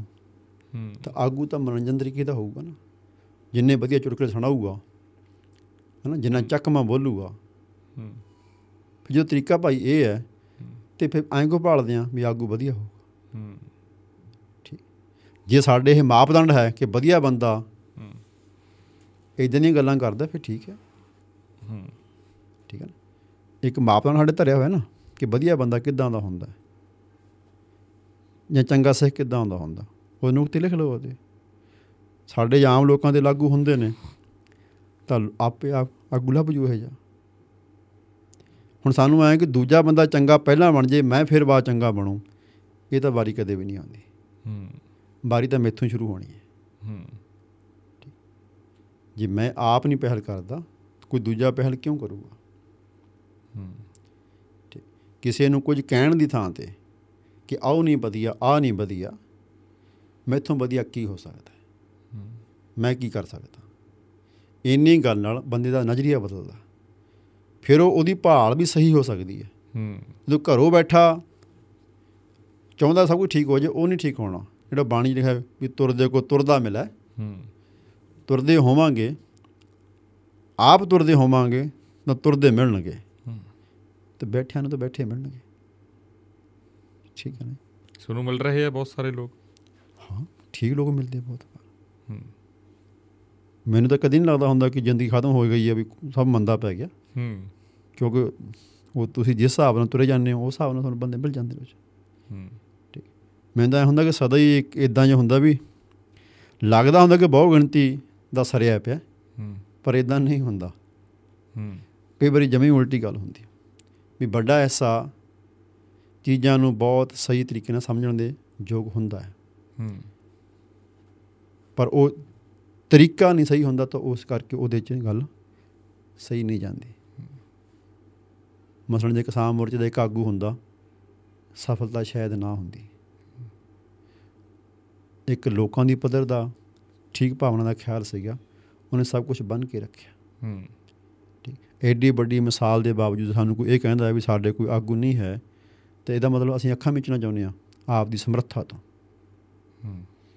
ਠੀਕ ਹੈ ਅਸੀਂ ਐ ਸੜਕਾਂ ਦੇ ਬੈਠ ਕੇ ਐਦਾਂ ਜ਼ਿੰਦਗੀ ਦਾ ਤਵਾਜ਼ਨ ਬੰਨ ਲਿਆ ਇੰਨਾ ਸਮਾਂ। ਇਹ ਕੋਇਨਸੀਡੈਂਸ ਥੋੜੀ ਹੁੰਦਾ ਹੈ। ਹੂੰ। ਠੀਕ ਹੈ ਨਾ? ਇਹ ਕਿਹੜਾ ਇੱਕ ਅੱਧੇ ਦਿਨ ਦੀ ਗੱਲ ਸੀਗੀ। ਵੀ ਜਿੱਦਾਂ ਬੰਦਿਆਂ ਨੇ ਉਜਾੜਾ ਦੇਖ ਕੇ 47 ਵਾਲਾ ਆਪਦੇ ਆਪ ਨੂੰ ਬੰਨ ਲਿਆ ਬੰਦਿਆਂ ਨੇ। ਹੂੰ। 84 ਵਾਲਾ ਦੌਰ ਝਟਕਾ ਚੱਲ ਗਿਆ ਸਰਕਾਰ ਦਾ ਸਾਰੇ ਧੱਕੇ ਦਾ। ਬੰਦਿਆਂ ਨੇ ਆਪਣੇ ਆਪ ਨੂੰ ਖੜਾ ਲਿਆ ਬੰਦਿਆਂ ਨੇ। ਲੜਾਈ ਦੇ ਪਿੜ 'ਚ ਵੀ ਕਮਾਈ ਦੇ ਪਿੜ 'ਚ ਵੀ। ਹੂੰ। ਮਸਲਾ ਤਾਂ ਇੰਨੇ ਹੈ ਕਿ ਅਸੀਂ ਇਹਨਾਂ ਸਾਰੀਆਂ ਗੱਲਾਂ ਨੂੰ ਅੱਜ ਦੇ ਸਮੇਂ 'ਚ ਵੀ ਅਗਲੀ ਪੀੜ੍ਹੀ ਲਈ ਪੇਸ਼ ਕਿਵੇਂ ਕਰਦੇ ਹੂੰ। ਇਹ ਜ਼ਿਆਦਾ ਵੱਡਾ ਮਸਲਾ ਹੈ। ਇਹ ਜਿੰਨਾ ਸਾਰੀ ਗੱਲ ਹੈ ਅਸੀਂ ਉਹਨੂੰ ਅਕਸਰ ਹਾਰ ਵਜੋਂ ਪੇਸ਼ ਕਰ ਦਿੰਦੇ ਹਾਂ। ਹੂੰ। ਤਾਂ ਬੱਚੇ ਨੂੰ ਉਤਸ਼ਾਹ ਕਿੱਥੋਂ ਆਏਗਾ? ਹੂੰ। ਜਾਂ ਹੋਰ ਕਿਸੇ ਨੂੰ ਉਤਸ਼ਾਹ ਕਿੱਥੋਂ ਆਏਗਾ? ਠੀਕ ਹੈ ਨਾ? ਬੰਦੇ ਨੂੰ ਕੋਈ ਆਸ ਜਾਗਦੀ ਹੈ ਆਮ ਬੰਦੇ ਨੇ ਤਾਂ ਆਸ ਦੇ ਪਿੱਛੇ ਤੁਰਨਾ ਨਾ। ਹੂੰ। ਵੀ ਬੰਦੇ ਬਾਹਰ ਕਿਉਂ ਜਾਂਦੇ ਆ? ਉਹਨਾਂ ਦੇ ਮਨ 'ਚ ਸੁਪਨਾ ਬਣ ਗਿਆ ਨਾ ਇੱਕ ਕਿ ਬਹੁਤ ਸੋਹਣਾ ਥਾਂ ਹੈ ਬਹੁਤ ਵਧੀਆ ਥਾਂ ਹੈ। ਹੂੰ। ਉੱਥੇ ਜਾ ਕੇ ਇੱਥੋਂ ਨਾਲੋਂ ਵੱਧ ਮਿਹਨਤ ਕਰ ਲੈਂਦੇ ਆ ਕਾਹਦੇ ਕਰਕੇ? ਕਿਉਂਕਿ ਇੱਥੇ ਆਸ ਜਾਗ ਪਈ ਇੱਕ ਹੂੰ। ਉਸ ਥਾਂ ਦੇ ਵਧੀਆ ਹੋਣ ਦੀ ਇਸ ਥਾਂ ਦੇ ਮਾੜੇ ਹੋਣ ਦੀ। ਹੂੰ। ਅਸਲ ਮਸਲਾ ਬੰਦਿਆਂ ਸਾਹਮਣੇ ਪੇਸ਼ਕਾਰੀ ਦਾ ਹੈ ਜੇ ਆਪਣੇ ਇਤਿਹਾਸ ਨੂੰ ਮਾੜਾ ਬਣਾ ਕੇ ਪੇਸ਼ ਕਰਾਂਗੇ ਤਾਂ ਸਾਡੀ ਹਾਲਤ ਚੰਗੀ ਕਿੱਦਾਂ ਹੋਏਗੀ? ਹੂੰ। ਠੀਕ ਹੈ। ਜਿਹੜੀਆਂ ਕੋਈ ਬਹੁਤ ਜ਼ਿਆਦਾ ਗੰਭੀਰ ਗੱਲਾਂ ਹੁੰਦੀਆਂ ਉਹ ਥੋੜੇ ਬੰਦਿਆਂ ਦੇ ਅੰਦਰ ਬੈਠ ਕੇ ਕਰਨ ਵਾਲੀਆਂ ਹੁੰਦੀਆਂ ਨੇ। ਜਿਹੜੀ ਕੋਈ ਘਾਟਬਾਦ ਦੀ ਗੱਲ ਹੁੰਦੀ ਵੀ ਹੈ। ਹੂੰ। ਠੀਕ ਹੈ। ਜਿਹੜਾ ਕੁੱਲ ਮਿਲਾ ਕੇ ਸਾਡੀ ਇਤਿਹਾਸ ਦੀ ਪੈਦਾਵਾਰ ਹੈ ਅਸੀਂ ਉਹ ਦੱਸਣੀ ਹੁੰਦੀ ਹੈ। ਤੇ ਉਹ 'ਚ ਤਾਂ ਕੋਈ ਘਾਟ ਨਹੀਂ ਹੈਗੀ। ਜੇ ਘਾਟ ਨਹੀਂ ਹੈ ਤਾਂ ਫਿਰ ਮੁਸ਼ਕਲ ਕਿੱਥੇ ਹੈ? ਮੈਨੂੰ ਲੱਗਦਾ ਕਿ ਇਸੇ ਗੱਲ ਤੇ ਜਿੱਥੋਂ ਮੈਂ ਸ਼ੁਰੂ ਕਰੀ ਗੱਲ ਬਾਰੀ-ਬਾਰੀ ਕਹਿ ਰਿਹਾ ਹਾਂ ਉਹੀ ਕਿ ਜਿਨ੍ਹਾਂ ਨੂੰ ਲੱਗਦਾ ਕਿ ਅਸੀਂ ਬੋਲਣ ਦੇ ਸਮਰੱਥ ਹਾਂ ਉਹ ਸਹੀ ਤਰੀਕੇ ਨਾਲ ਬੋਲਣ। ਸਹੀਆਂ ਸ਼ਬਦਾਂ 'ਚ ਬੋਲਣ ਖਾਸ ਕਰਕੇ ਆਪਣੇ ਸ਼ਬਦਾਂ 'ਚ। ਤੇ ਸਾਰਿਆਂ ਸਵਾਲਾਂ ਦੇ ਜਵਾਬ ਕਿਸੇ ਕੋਲੇ ਵੀ ਨਹੀਂ ਹੁੰਦੇ। ਹੂੰ। ਅਸਲ 'ਚ ਕਿਸੇ ਸਵਾਲ ਦਾ ਜਵਾਬ ਕਿਸੇ ਕੋਲੇ ਵੀ ਨਹੀਂ ਹੁੰਦਾ। ਹੂੰ। ਠੀਕ। ਸਾਡੇ ਮਨ ਦੀ ਭਾਵਨਾ ਦਾ ਚੱਕਰ ਜ਼ਿਆਦਾ ਹੁੰਦਾ। ਜੇ ਇਹ ਬੇਚੈਨ ਹੈ ਇਹ ਹਰ ਉੱਤਰ ਨੂੰ ਰੱਦ ਕਰ ਦੇਵੇਗੀ ਜੇ ਇਹ ਥੋੜੀ ਮੋਟੀ ਜਗਿਆਸਾ ਚ ਹੈ ਭਾਲ ਚ ਹੈ ਇਹ ਇੱਕ ਇਸ਼ਾਰੇ ਨੂੰ ਵੀ ਪੂਰਾ ਜਾਣੇਗੀ। ਜੇ ਜਿੰਨੀ ਤੁਸੀਂ ਗੱਲ ਕਰੀ ਆ ਮਤਲਬ ਅੱਜ ਦਾ ਨੌਜਵਾਨ ਇਹ ਸੁਣਦਾ ਗੱਲਾਂ ਇਹ ਐ ਨਹੀਂ ਜਿਵੇਂ ਉਹੀ ਗੱਲ ਆ ਜਿਵੇਂ ਤੁਸੀਂ ਮੈਂ ਤਾਂ ਮੰਨ ਕੇ ਚੱਲਦਾ ਵੀਰੇ। ਹਾਂ। ਹਾਂ। ਮਤਲਬ ਅਸੀਂ ਵੀ ਮੰਨ ਕੇ ਚੱਲਦੇ ਆ ਮਤਲਬ ਅਸੀਂ ਹੁਣ ਮੰਨਣ ਲੱਗੇ ਮੈਂ ਇਹਦੇ 'ਚ ਕੋਈ ਉਹ ਮੈਂ ਐ ਲੁਕੋ ਨਹੀਂ ਰੱਖਣਾ ਤੁਹਾਡੇ ਤੋਂ ਵੀ ਪਹਿਲਾਂ ਨਹੀਂ ਮੰਨਦੇ ਸੀ ਹੁਣ ਮੰਨ ਕੇ ਚੱਲਦੇ ਆ ਵੀ ਲੋਕ ਸੁਣਦੇ ਆ ਤੇ ਲੋਕ ਸੋਨੂੰ ਕਹਿੰਦੇ ਵੀ ਆ ਥਾਪੀ ਵੀ ਦਿੰਦੇ ਆ ਵੀ ਹਾਂ ਵੀ ਐਂ ਵੀ ਆ ਤੇ ਅਸੀਂ ਵੀ ਐਂ ਸੋਚਦੇ ਆ ਤੇ ਐਂ ਵੀ ਹੁੰਦਾਗਾ। ਹਾਂ ਪੱਕੀ ਨਜ਼ਰੀਆ ਤੁਹਾਨੂੰ ਲੱਗਦਾ ਵੀ ਜਿਹੜਾ ਉਹ ਨਾ ਪੱਖੀ ਵਾਲਾਗਾ ਜਾਂ ਜਿਹਨੂੰ ਇੱਕ ਉਹ ਅੰਗਰੇਜ਼ੀ ਦੇ ਸ਼ਬਦ 'ਚ ਕਹਿ ਵੀ 네ਗੇਟਿਵਿਟੀ ਅਸੀਂ ਸਾਡੇ ਸਮਾਜ 'ਚ ਜਾਂ ਨਾ ਪੱਕੀ ਦੌਰ ਨੂੰ ਉਹਨੂੰ ਜ਼ਿਆਦਾ ਵਧਾਵਾ ਹੀ ਜ਼ਿਆਦਾ ਇੰਨਾ ਮਿਲ ਗਿਆ ਵੀ ਉਹ ਤਾਂ ਕਰਕੇ ਸਾਰਾ ਹਨੇਰਾ ਹਨੇਰਾ ਹੀ ਲੱਗਦਾਗਾ ਮੈਂ ਕਹਿੰਦਾ ਵੀ ਸਮਾਜ ਭਾਵੇਂ ਨਾ ਹੋਵੇ ਹੂੰ। ਜਿਹੜੇ ਸਾਡੇ ਵਰਗੇ ਨੇ ਜੀ। ਇਹਨਾਂ ਨੇ ਜ਼ਿਆਦਾ ਕਰ ਲਿਆ ਥੋੜਾ ਜਿਹਾ। ਜੀ। ਭਾਵੇਂ ਜਾਣ ਕੇ ਨਹੀਂ ਹੂੰ। ਮਤਲਬ ਉਹ ਕਈ ਵਾਰੀ ਸਮਰੱਥਾ ਦਾ ਰੌਲਾ ਵੀ ਹੁੰਦਾ। ਹੂੰ। ਵੀ ਜ਼ਿੰਦਗੀ ਉਵੇਂ ਜੀ ਸਮਝ ਆਉਂਦੀ ਹੈ ਉਹ ਬੇਈਮਾਨ ਬੰਦੇ ਬਹੁਤ ਥੋੜੇ ਹੁੰਦੇ ਅਸਲ 'ਚ। ਹੂੰ। ਠੀਕ। ਉਹ ਸਮੇਂ ਦੀ ਚਾਲ ਚਲ ਕੇ ਬੰਦੇ ਉਵੇਂ ਜਿਹੇ ਹੋ ਜਾਂਦੇ। ਹੂੰ। ਠੀਕ ਮਤਲਬ ਆਪਾਂ ਘੰਟਾ ਬੋਲਿਆ ਮੈਂ ਦੇਖਿਆ ਕਈ ਵਾਰੀ ਕਿ ਤੁਹਾਨੂੰ ਕੋਈ ਬੰਦਾ ਮਿਲਦਾ ਬਿਲਕੁਲ ਉਹ ਛੋਟੀ ਉਮਰ ਦਾ ਹੀ ਹੁੰਦੇ ਭਾਵੇਂ। ਉਹ ਤੁਹਾਡੀ ਘੰਟੇ ਦੀ ਜਿਹੜੀ ਗੱਲਬਾਤ ਹੈ ਉਹਨੂੰ ਦੋਵਾਂ ਤਿੰਨਾਂ ਵਾਕਾਂ 'ਚ ਕਹਿ ਦਿੰਦੇ ਬੰਦੇ। ਇਹਦਾ ਮਤਲਬ ਉਹ ਸਾਡੇ ਤੋਂ ਵੱਧ ਸਮਰੱਥ ਨੇ। ਹੂੰ। ਠੀਕ ਹੈ ਨਾ। ਹਾਂ ਉਹਨਾਂ ਦਾ ਇੱਕ ਪਿੜ ਚ ਅੱਗੇ ਆਉਣ ਦਾ ਇੱਕ ਸਮਾਂ ਹੈ ਇੱਕ। ਥਾਂ ਬਿਹਤਰ ਨਹੀਂ ਬਣਦੀ ਹੈ। ਹੂੰ ਅਸਲ ਮਸਲਾ ਇਹੀ ਹੁੰਦਾ ਕਿ ਕਿਸੇ ਥਾਂ ਦੇ ਉੱਤੇ ਵਿਚਾਰ ਲਈ ਜਿਹੜੀ ਥਾਂ ਬਣਦੀ ਹੈ ਉਹ ਜਿੰਨੀ ਕੁ ਸੰਜੀਦਾ ਬਣ ਜਾਵੇ ਉਹ ਅਗਲਾ ਭਵਿੱਖ ਉਹਦੇ ਨਾਲ ਵੱਧ ਜਾਂਦਾ ਹੈ। ਹੂੰ। ਠੀਕ। ਸਾਡੇ ਇਤਿਹਾਸ ਦੀ ਜਿਹੜੀ ਵਿਚਾਰ ਹੈ ਉਹ ਬਹੁਤ ਹੀ ਮਤਲਬ ਮਾਫ ਕਰਨਾ ਮੈਨੂੰ ਇਸ ਗੱਲ ਲਈ ਕਿ ਇਤਿਹਾਸਕਾਰਾਂ ਵਜੋਂ ਨਹੀਂ ਉਹ ਟਿੱਪਣੀਕਾਰਾਂ ਜਾਂ ਪੱਤਰਕਾਰਾਂ ਵਜੋਂ ਜ਼ਿਆਦਾ ਹੋਈ। ਹੂੰ। ਉਹਦੇ ਨਾਲ ਇਤਿਹਾਸ ਦੀ ਬੇਸਵਾਦੀ ਦਾ ਦੌਰ ਵੱਜ ਗਿਆ। ਹੂੰ। ਕਿਉਂਕਿ ਅੰਗਰੇਜ਼ਾਂ ਦੇ ਆਉਣ ਤੋਂ ਬਾਅਦ ਅਖਬਾਰਾਂ ਰਾਹੀਂ ਇਤਿਹਾਸਕਾਰੀ ਸ਼ੁਰੂ ਹੋਈ ਤੇ ਅਖਬਾਰ ਨੂੰ ਇੱਕ ਪੱਤਰਕਾਰੀ ਕਿਸਮ ਦੀ ਸਮਝ ਦੀ ਲੋੜ ਹੁੰਦੀ ਹੈ। ਉਹ ਹਫ਼ਤਾਵਾਰੀ ਅਖਬਾਰਾਂ ਨੇ ਜਿਹੜਾ ਦਬਾਅ ਪਾਇਆ ਹੂੰ। ਉਹਦੇ ਤੋਂ ਗੱਲ ਰੋਜ਼ਾਨਾ ਅਖਬਾਰਾਂ ਤੇ ਆਈ ਤਾਂ ਉਹ ਜਿਹੜਾ ਆਪਦੇ ਵਿਰਸੇ ਇਤਿਹਾਸ ਦੀ ਪੇਸ਼ਕਾਰੀ ਸੀ ਉਹਦੇ ਜਿਹੜੀ ਕਾਹਲ ਸੀਗੀ ਉਹਨੇ ਇਹ ਗੱਲ ਨੂੰ ਖਰਾਬੀ ਤੇ ਲੈ ਕੇ ਆਂਦਾ। ਹੂੰ। ਠੀਕ। ਅੱਜ ਅਸੀਂ ਜਿਹੜਾ ਇਹ ਚੀਜ਼ਾਂ ਸਾਹਮਣੇ ਬੈਠੇ ਇਹਦੇ 'ਚ ਇੱਕ ਬੰਦਸ਼ ਨਹੀਂ ਹੈ ਕਿ ਰੋਜ਼ ਕੱਢਣੀ ਹੈ ਕਿ 24 ਘੰਟਿਆਂ ਬਾਅਦ ਕੱਢਣੀ ਹੈ ਕਿ ਹਫ਼ਤੇ ਬਾਅਦ ਇਹ ਤੁਹਾਡੇ ਦੇ ਬੰਦਸ਼ ਨਹੀਂ ਹੈ। ਇਹ ਜਿਹੜੀ ਖੁੱਲ੍ਹ ਹੈ ਥੋੜੀ। ਇਹ ਸ਼ਾਇਦ ਸਾਨੂੰ ਉਹ ਸਹਿਜ ਤੱਕ ਲੈ ਜਾਵੇ ਕਿ ਜਦੋਂ ਚੀਜ਼ ਭਾਈ ਸਮਝ ਆਉਂਦੀ ਹੈ, ਉਦੋਂ ਕਹੋ ਨਾ। ਹੂੰ। ਕਾਲਾਪਣ ਵੀ ਜ਼ਿਆਦਾ ਹੋ ਗਿਆ। ਕਾਲਾਪਣ ਵੀ ਅੱਗੇ ਉਹ ਮਤਲਬ ਅੱਗੇ ਵਧਣ ਦੀ ਦੌੜ ਕਹਿ ਸਕਦੇ ਆਪਾਂ ਇਹ ਵੀ ਹੈ। ਦੇ ਕੁਝ ਲੋਕਾਂ 'ਚ ਤਾਂ ਸਦਾ ਰਹਿਣੀ ਹੁੰਦੀ ਜ਼ਿੰਦਗੀ ਦੇ ਰੰਗ ਸਾਰੇ ਚੱਲਣਗੇ। ਹੂੰ। ਨਾ ਮੁਕਤਾ ਵੀ ਰਹੂਗੀ ਠੱਗੀ ਚੋਰੀ ਵੀ ਰਹੂਗੀ ਨਸ਼ਾ ਵੀ ਰਹੂਗਾ ਹੂੰ ਬਸ ਇੰਨਾ ਹੈ ਕਿ ਕਿਹੜੀ ਚੀਜ਼ ਜ਼ਿੰਦਗੀ ਦੀ ਮੁੱਖ ਧਾਰ ਬਣ ਜਾਂਦੀ ਇੱਕ ਵਾਰੀ। ਹੂੰ। ਉਹ ਫਿਰ ਦੂਜਿਆਂ ਸਾਰਿਆਂ ਤੇ ਅਸਰ ਪਾ ਲੈਂਦੀ ਹੈ। ਹੂੰ। ਠੀਕ ਹੈ? ਆਪਣਾ ਉਸੇ ਹਿੱਸੇ ਤੱਕ ਮਸਲਾ ਹੈ। ਆਏ ਨਹੀਂ ਕਿ ਸਾਰੇ ਫੜ ਕੇ ਇੱਕ ਰੰਗ ਕਰ ਦਿਓ ਜਾਂ ਇੱਕ ਦੰਗ ਹੋ ਜਾਣਗੇ। ਹੂੰ। ਇਦਾਂ ਸੋਚਣਾ ਵੀ ਗਲਤ ਹੈ। ਹੂੰ। ਠੀਕ ਹੈ? ਵੀ ਹੁਣ ਜਿੱਦਾਂ ਆਪਾਂ ਧੀਆਂ ਪੁੱਤਾਂ ਨੂੰ ਪਾਲਦੇ ਹਾਂ ਵੀ ਜਵਾਕ ਨੂੰ ਇੰਨਾ ਸੌਖਾ ਕਰ ਦਿਓ ਇਹਨੂੰ ਮੁਸ਼ਕਲ ਹੀ ਨਾ ਆਵੇ ਕੋਈ। ਹਾਂ। ਗਲਤ ਗੱਲ ਹੈ ਤਾਂ। ਗਲਤ ਗੱਲ ਉਹਨੂੰ ਇਹ ਸਮਰੱਥ ਬਣਾਈਏ ਵੀ ਭਾਈ ਮੁਸ਼ਕਲ ਆਊਗੀ ਚੱਲ। ਹੂੰ। ਝੱਲਣ ਦੇ ਸਮਰੱਥ ਹੋ। ਠੀਕ ਹੈ ਹੁਣ ਆਏ ਨਾ ਰੋਣਾ ਰੋਗੇ ਸਾਨੂੰ ਉਹਨੇ ਮਾਰਿਆ ਉਹਨੇ ਮਾਰਿਆ ਭਰਾਵਾ ਦੁਨੀਆ 'ਚ ਦਾਵਾ ਸਾਡੇ ਕੋਲੇ ਕਿ ਸਾਡਾ ਇਤਿਹਾਸ ਵਧੀਆ ਸਾਡਾ ਧਰਮ ਵਧੀਆ ਤੇ ਕੋਈ ਹਮਲਾ ਕਿਉਂ ਨਾ ਕਰੇ ਜੀ? ਹੂੰ। ਠੀਕ ਹੈ। ਵਧੀਆ ਨੂੰ ਖੋਣ ਦਾ ਹਰੇਕ ਦਾ ਜੀ ਕਰਦਾ ਜੀ। ਜਿਹੜਾ ਖੋ ਨਹੀਂ ਸਕਦਾ ਉਹ ਫਿਰ ਤੁਹਾਡਾ ਬੁਲਬੁਲਾ ਭੰਨੂ ਤੁਹਾਡਾ ਉਹ। ਹੂੰ। ਠੀਕ ਹੈ ਨਾ? ਇਹ ਤਾਂ ਜ਼ਿੰਦਗੀ ਦਾ ਇੱਕ ਚੱਲਦਾ ਆਉਂਦਾ ਅਸੂਲ। ਹੂੰ। ਵੀ ਜੇ ਵੱਡੀ ਚੀਜ਼ ਦਾ ਵਿਰਾਸਤ ਦਾ ਦਾਅਵਾ ਹੈ ਫਿਰ ਦੁੱਖ ਵੱਡਾ ਕਿਉਂ ਨਹੀਂ ਚੱਲੋਗੇ? ਹੂੰ। ਠੀਕ ਹੈ ਨਾ? ਉਹਦਾ ਸੰਭਾਵਨਾ ਤਾਂ ਹੈ ਹੀ ਨਾ ਭਾਵੇਂ ਨਾ ਵੀ ਚੱਲੀਏ। ਹੂੰ। ਤੇ ਉਹ ਸੰਭਾਵਨਾ ਨੂੰ ਮੰਨ ਕੇ ਚੱਲੀਏ ਉਹਦੇ 'ਚ। ਹੂੰ। ਦੁੱਖਾਂ ਤੋਂ ਨਹੀਂ ਬਚ ਸਕਦੇ। ਹਾਂ ਯੋਗ ਹੋ ਸਕਦੇ ਝੱਲਣ ਦੇ ਕਿ ਕਿੰਨਾ ਭਾਣਾ ਮੰਨ ਕੇ ਜਰ ਸਕਦੇ। ਹੂੰ। ਇਹੀ ਹੈ। ਆ ਤੁਸੀਂ ਬਹੁਤ ਵੱਡੀ ਹਾਂ ਪੱਕੀ ਗੱਲ ਕਹਤੀ ਇਹੀ ਜੀ ਗੱਲ ਮਤਲਬ ਮਤਲਬ ਮੈਨੂੰ ਲੱਗਦਾ ਵੀ ਮੇਰੀ ਤਾਂ ਰੂਹ ਖੁਸ਼ ਹੋ ਗਈ ਵੀ ਜੇ ਆਪਣੇ ਕੋਲੇ ਕੋਈ ਸੀਗਾ ਤਾਂ ਹੀ ਅਗਲੇ ਚੜ ਕੇ ਆਏ ਤਾਂ ਹੀ ਉੱਡੇ ਵੱਡੀ ਦੁੱਖ ਆ ਫਿਰ ਤਾਂ ਹੀ ਆ। ਵੀ ਇਹ ਬਹੁਤ ਹਾਂ ਪੱਕੀ ਗੱਲ ਹੈ ਇੱਕ ਨਜ਼ਰੀਆ ਚਾਹੀਦਾ ਦੇਖਣ ਦਾ। ਤੁਹਾਨੂੰ ਲੱਗਦਾ ਹੈਗਾ ਵੀ ਜਿਹੜੀਆਂ ਚਰਚਾਵਾਂ ਗਈਆਂ ਜਿਵੇਂ ਹੁਣ ਆਪਾਂ ਬੈਠੇ ਆਂ ਗੱਲਬਾਤ ਤੁਸੀਂ ਲੰਬੀ ਗੱਲਬਾਤ ਕਰ ਰਹੇ ਹੋ ਇਹ ਵੀ ਕਿਤੇ ਨਾ ਕਿਤੇ ਸਾਡੀ ਜਿਹੜੀ ਸਮਾਜ ਦੀ ਸਹਿਣਸ਼ੀਲਤਾ ਗਈ ਵੀ ਉਹ ਵੀ ਘਟ ਗਿਆ। ਅਸੀਂ ਜ਼ਿਆਦਾ ਸੁਣਨਾ ਨਹੀਂ ਚਾਹੁੰਦੇ ਲੰਬੀ ਗੱਲ ਜਾਂ ਉਵੇਂ। ਜਿਵੇਂ ਅਕਸਰ ਸਾਡੇ ਇਹ ਪੱਤਰਕਾਰੀ ਵਾਲੇ ਚ ਕਿਹਾ ਜਾਂਦਾ ਹੈਗਾ ਵੀ ਜਿਹੜਾ ਤਾਂ ਤੱਤਾ ਤੱਤਾ ਸਮਾਨ ਆ, ਉਹ ਤਾਂ ਸਾਰੀ ਚੱਕ ਲੈਂਦੇ ਆ ਵੀ ਤੱਤੀ ਤੱਤੀ ਚੀਜ਼ ਉਹ ਹੁੰਦੀ ਆ, ਜਿਹ ਚ ਜ਼ਿਆਦਾ ਰੋਣਾ ਧੋਣਾ ਦਿਖਾਇਆ ਜਾਂ ਜ਼ਿਆਦਾ ਕੋਈ ਗਰਮ ਮਸਾਲਾ ਲਾਤਾ ਜਾਂ ਕੋਈ ਉਹੋ ਜਿਹੀ ਉੱਤੇ ਟਿੱਪਣੀ ਵਿਅੰਗ ਕਰਤਾ ਵੀ ਆ ਤਾਂ ਵੀ ਪਤਾ ਨਹੀਂ ਇਹ ਜੀ ਕਿਹੇ ਜੀ ਸੰਸਨੀ ਖੇਜ ਹੋਗਾ ਵੱਡਾ ਖਲਾਸਾ ਇਹੋ ਜਿਹੇ ਸ਼ਬਦ ਵਰਤੇ ਜਾਂਦੇ ਆ। ਪਰ ਜਿਹੜੀ ਸਹਿਜ ਮਤੇ ਵਾਲੀ ਆ, ਸਿਆਣੀ ਆ, ਉਹਦਾ ਵੀ ਪਤਾ ਹੀ ਹੁੰਦਾ ਵੀ ਇਹਨੂੰ ਤਾਂ 100 200 ਬੰਦਾ ਹੀ ਦੇਖਦਾ, ਵੀ ਉਹ ਉਹ ਵੀ ਹੋ ਗਿਆ ਨਾ ਜ਼ਿਆਦਾ। ਦੇਖ ਜਿੱਥੋਂ ਆਪਾਂ ਗੱਲ ਸ਼ੁਰੂ ਕੀਤੀ ਵੀਰੇ ਤੁਸੀਂ ਲਗਭਗ ਉੱਥੇ ਲੈ ਆਉਂਦੇ ਆ ਨਾ। ਹੂੰ। ਕਿ ਜੇ ਸਾਨੂੰ ਪਤਾ ਵੀ ਗੱਲ ਵਧੀਆ ਹੈ ਹੂੰ। ਤਾਂ ਸਾਨੂੰ ਇਹ ਵੀ ਪਤਾ ਹੀ ਹੁੰਦਾ ਹੂੰ। ਕਿ ਵਧੀਆ ਦਾ ਮਾਨਾ ਸਾਡੇ ਲਈ ਕੀ ਹੈ। ਜਿਹੜੀ ਚੀਜ਼ ਆਮ ਨਹੀਂ ਹੈ ਹੂੰ। ਅਸੀਂ ਆਮ ਤੌਰ ਤੇ ਉਹਨੂੰ ਵਧੀਆ ਮੰਨਦੇ ਹਾਂ ਵਧੀਆ ਮਨ। ਠੀਕ। ਹੂੰ। ਤਾਂ ਫਿਰ ਉਹ ਉਸ ਹਿਸਾਬ ਨਾਲ ਹੀ ਵਰਤੂਗੀ ਨਾ ਜ਼ਿੰਦਗੀ 'ਚ। ਹੂੰ। ਠੀਕ ਹੈ ਨਾ? ਹੂੰ। ਵੀ ਜੋ ਸਭ ਤੋਂ ਕੀਮਤੀ ਹੈ ਉਹ ਜੇ ਹਰੇਕ ਨੂੰ ਮਿਲੂ ਹਰ ਵਾਰ ਮਿਲੂ ਫਿਰ ਉਹਦੇ ਕੀਮਤੀ ਹੋਣ ਦਾ ਕੀ ਮਾਨਾ ਠੀਕ? ਵੀ ਫਲਾਣੇ ਨੇ ਸੱਚ ਲਈ ਜਾਨ ਦੇ ਦਿੱਤੀ। ਜੇ ਸਾਰੇ ਸੱਚ ਬੋਲਦੇ ਹੁੰਦੇ ਫਿਰ ਜਾਨ ਦੇਣ ਦੀ ਲੋੜ ਹੀ ਨਹੀਂ ਪੈਂਦੀ। ਹੂੰ। ਕੀ ਨਾ? ਸੱਚ ਬੋਲਣ ਦੀ ਕੀਮਤ ਕਾਹਦੇ 'ਚ? ਝੂਠ ਦੇ ਪ੍ਰਸੰਗ 'ਚ।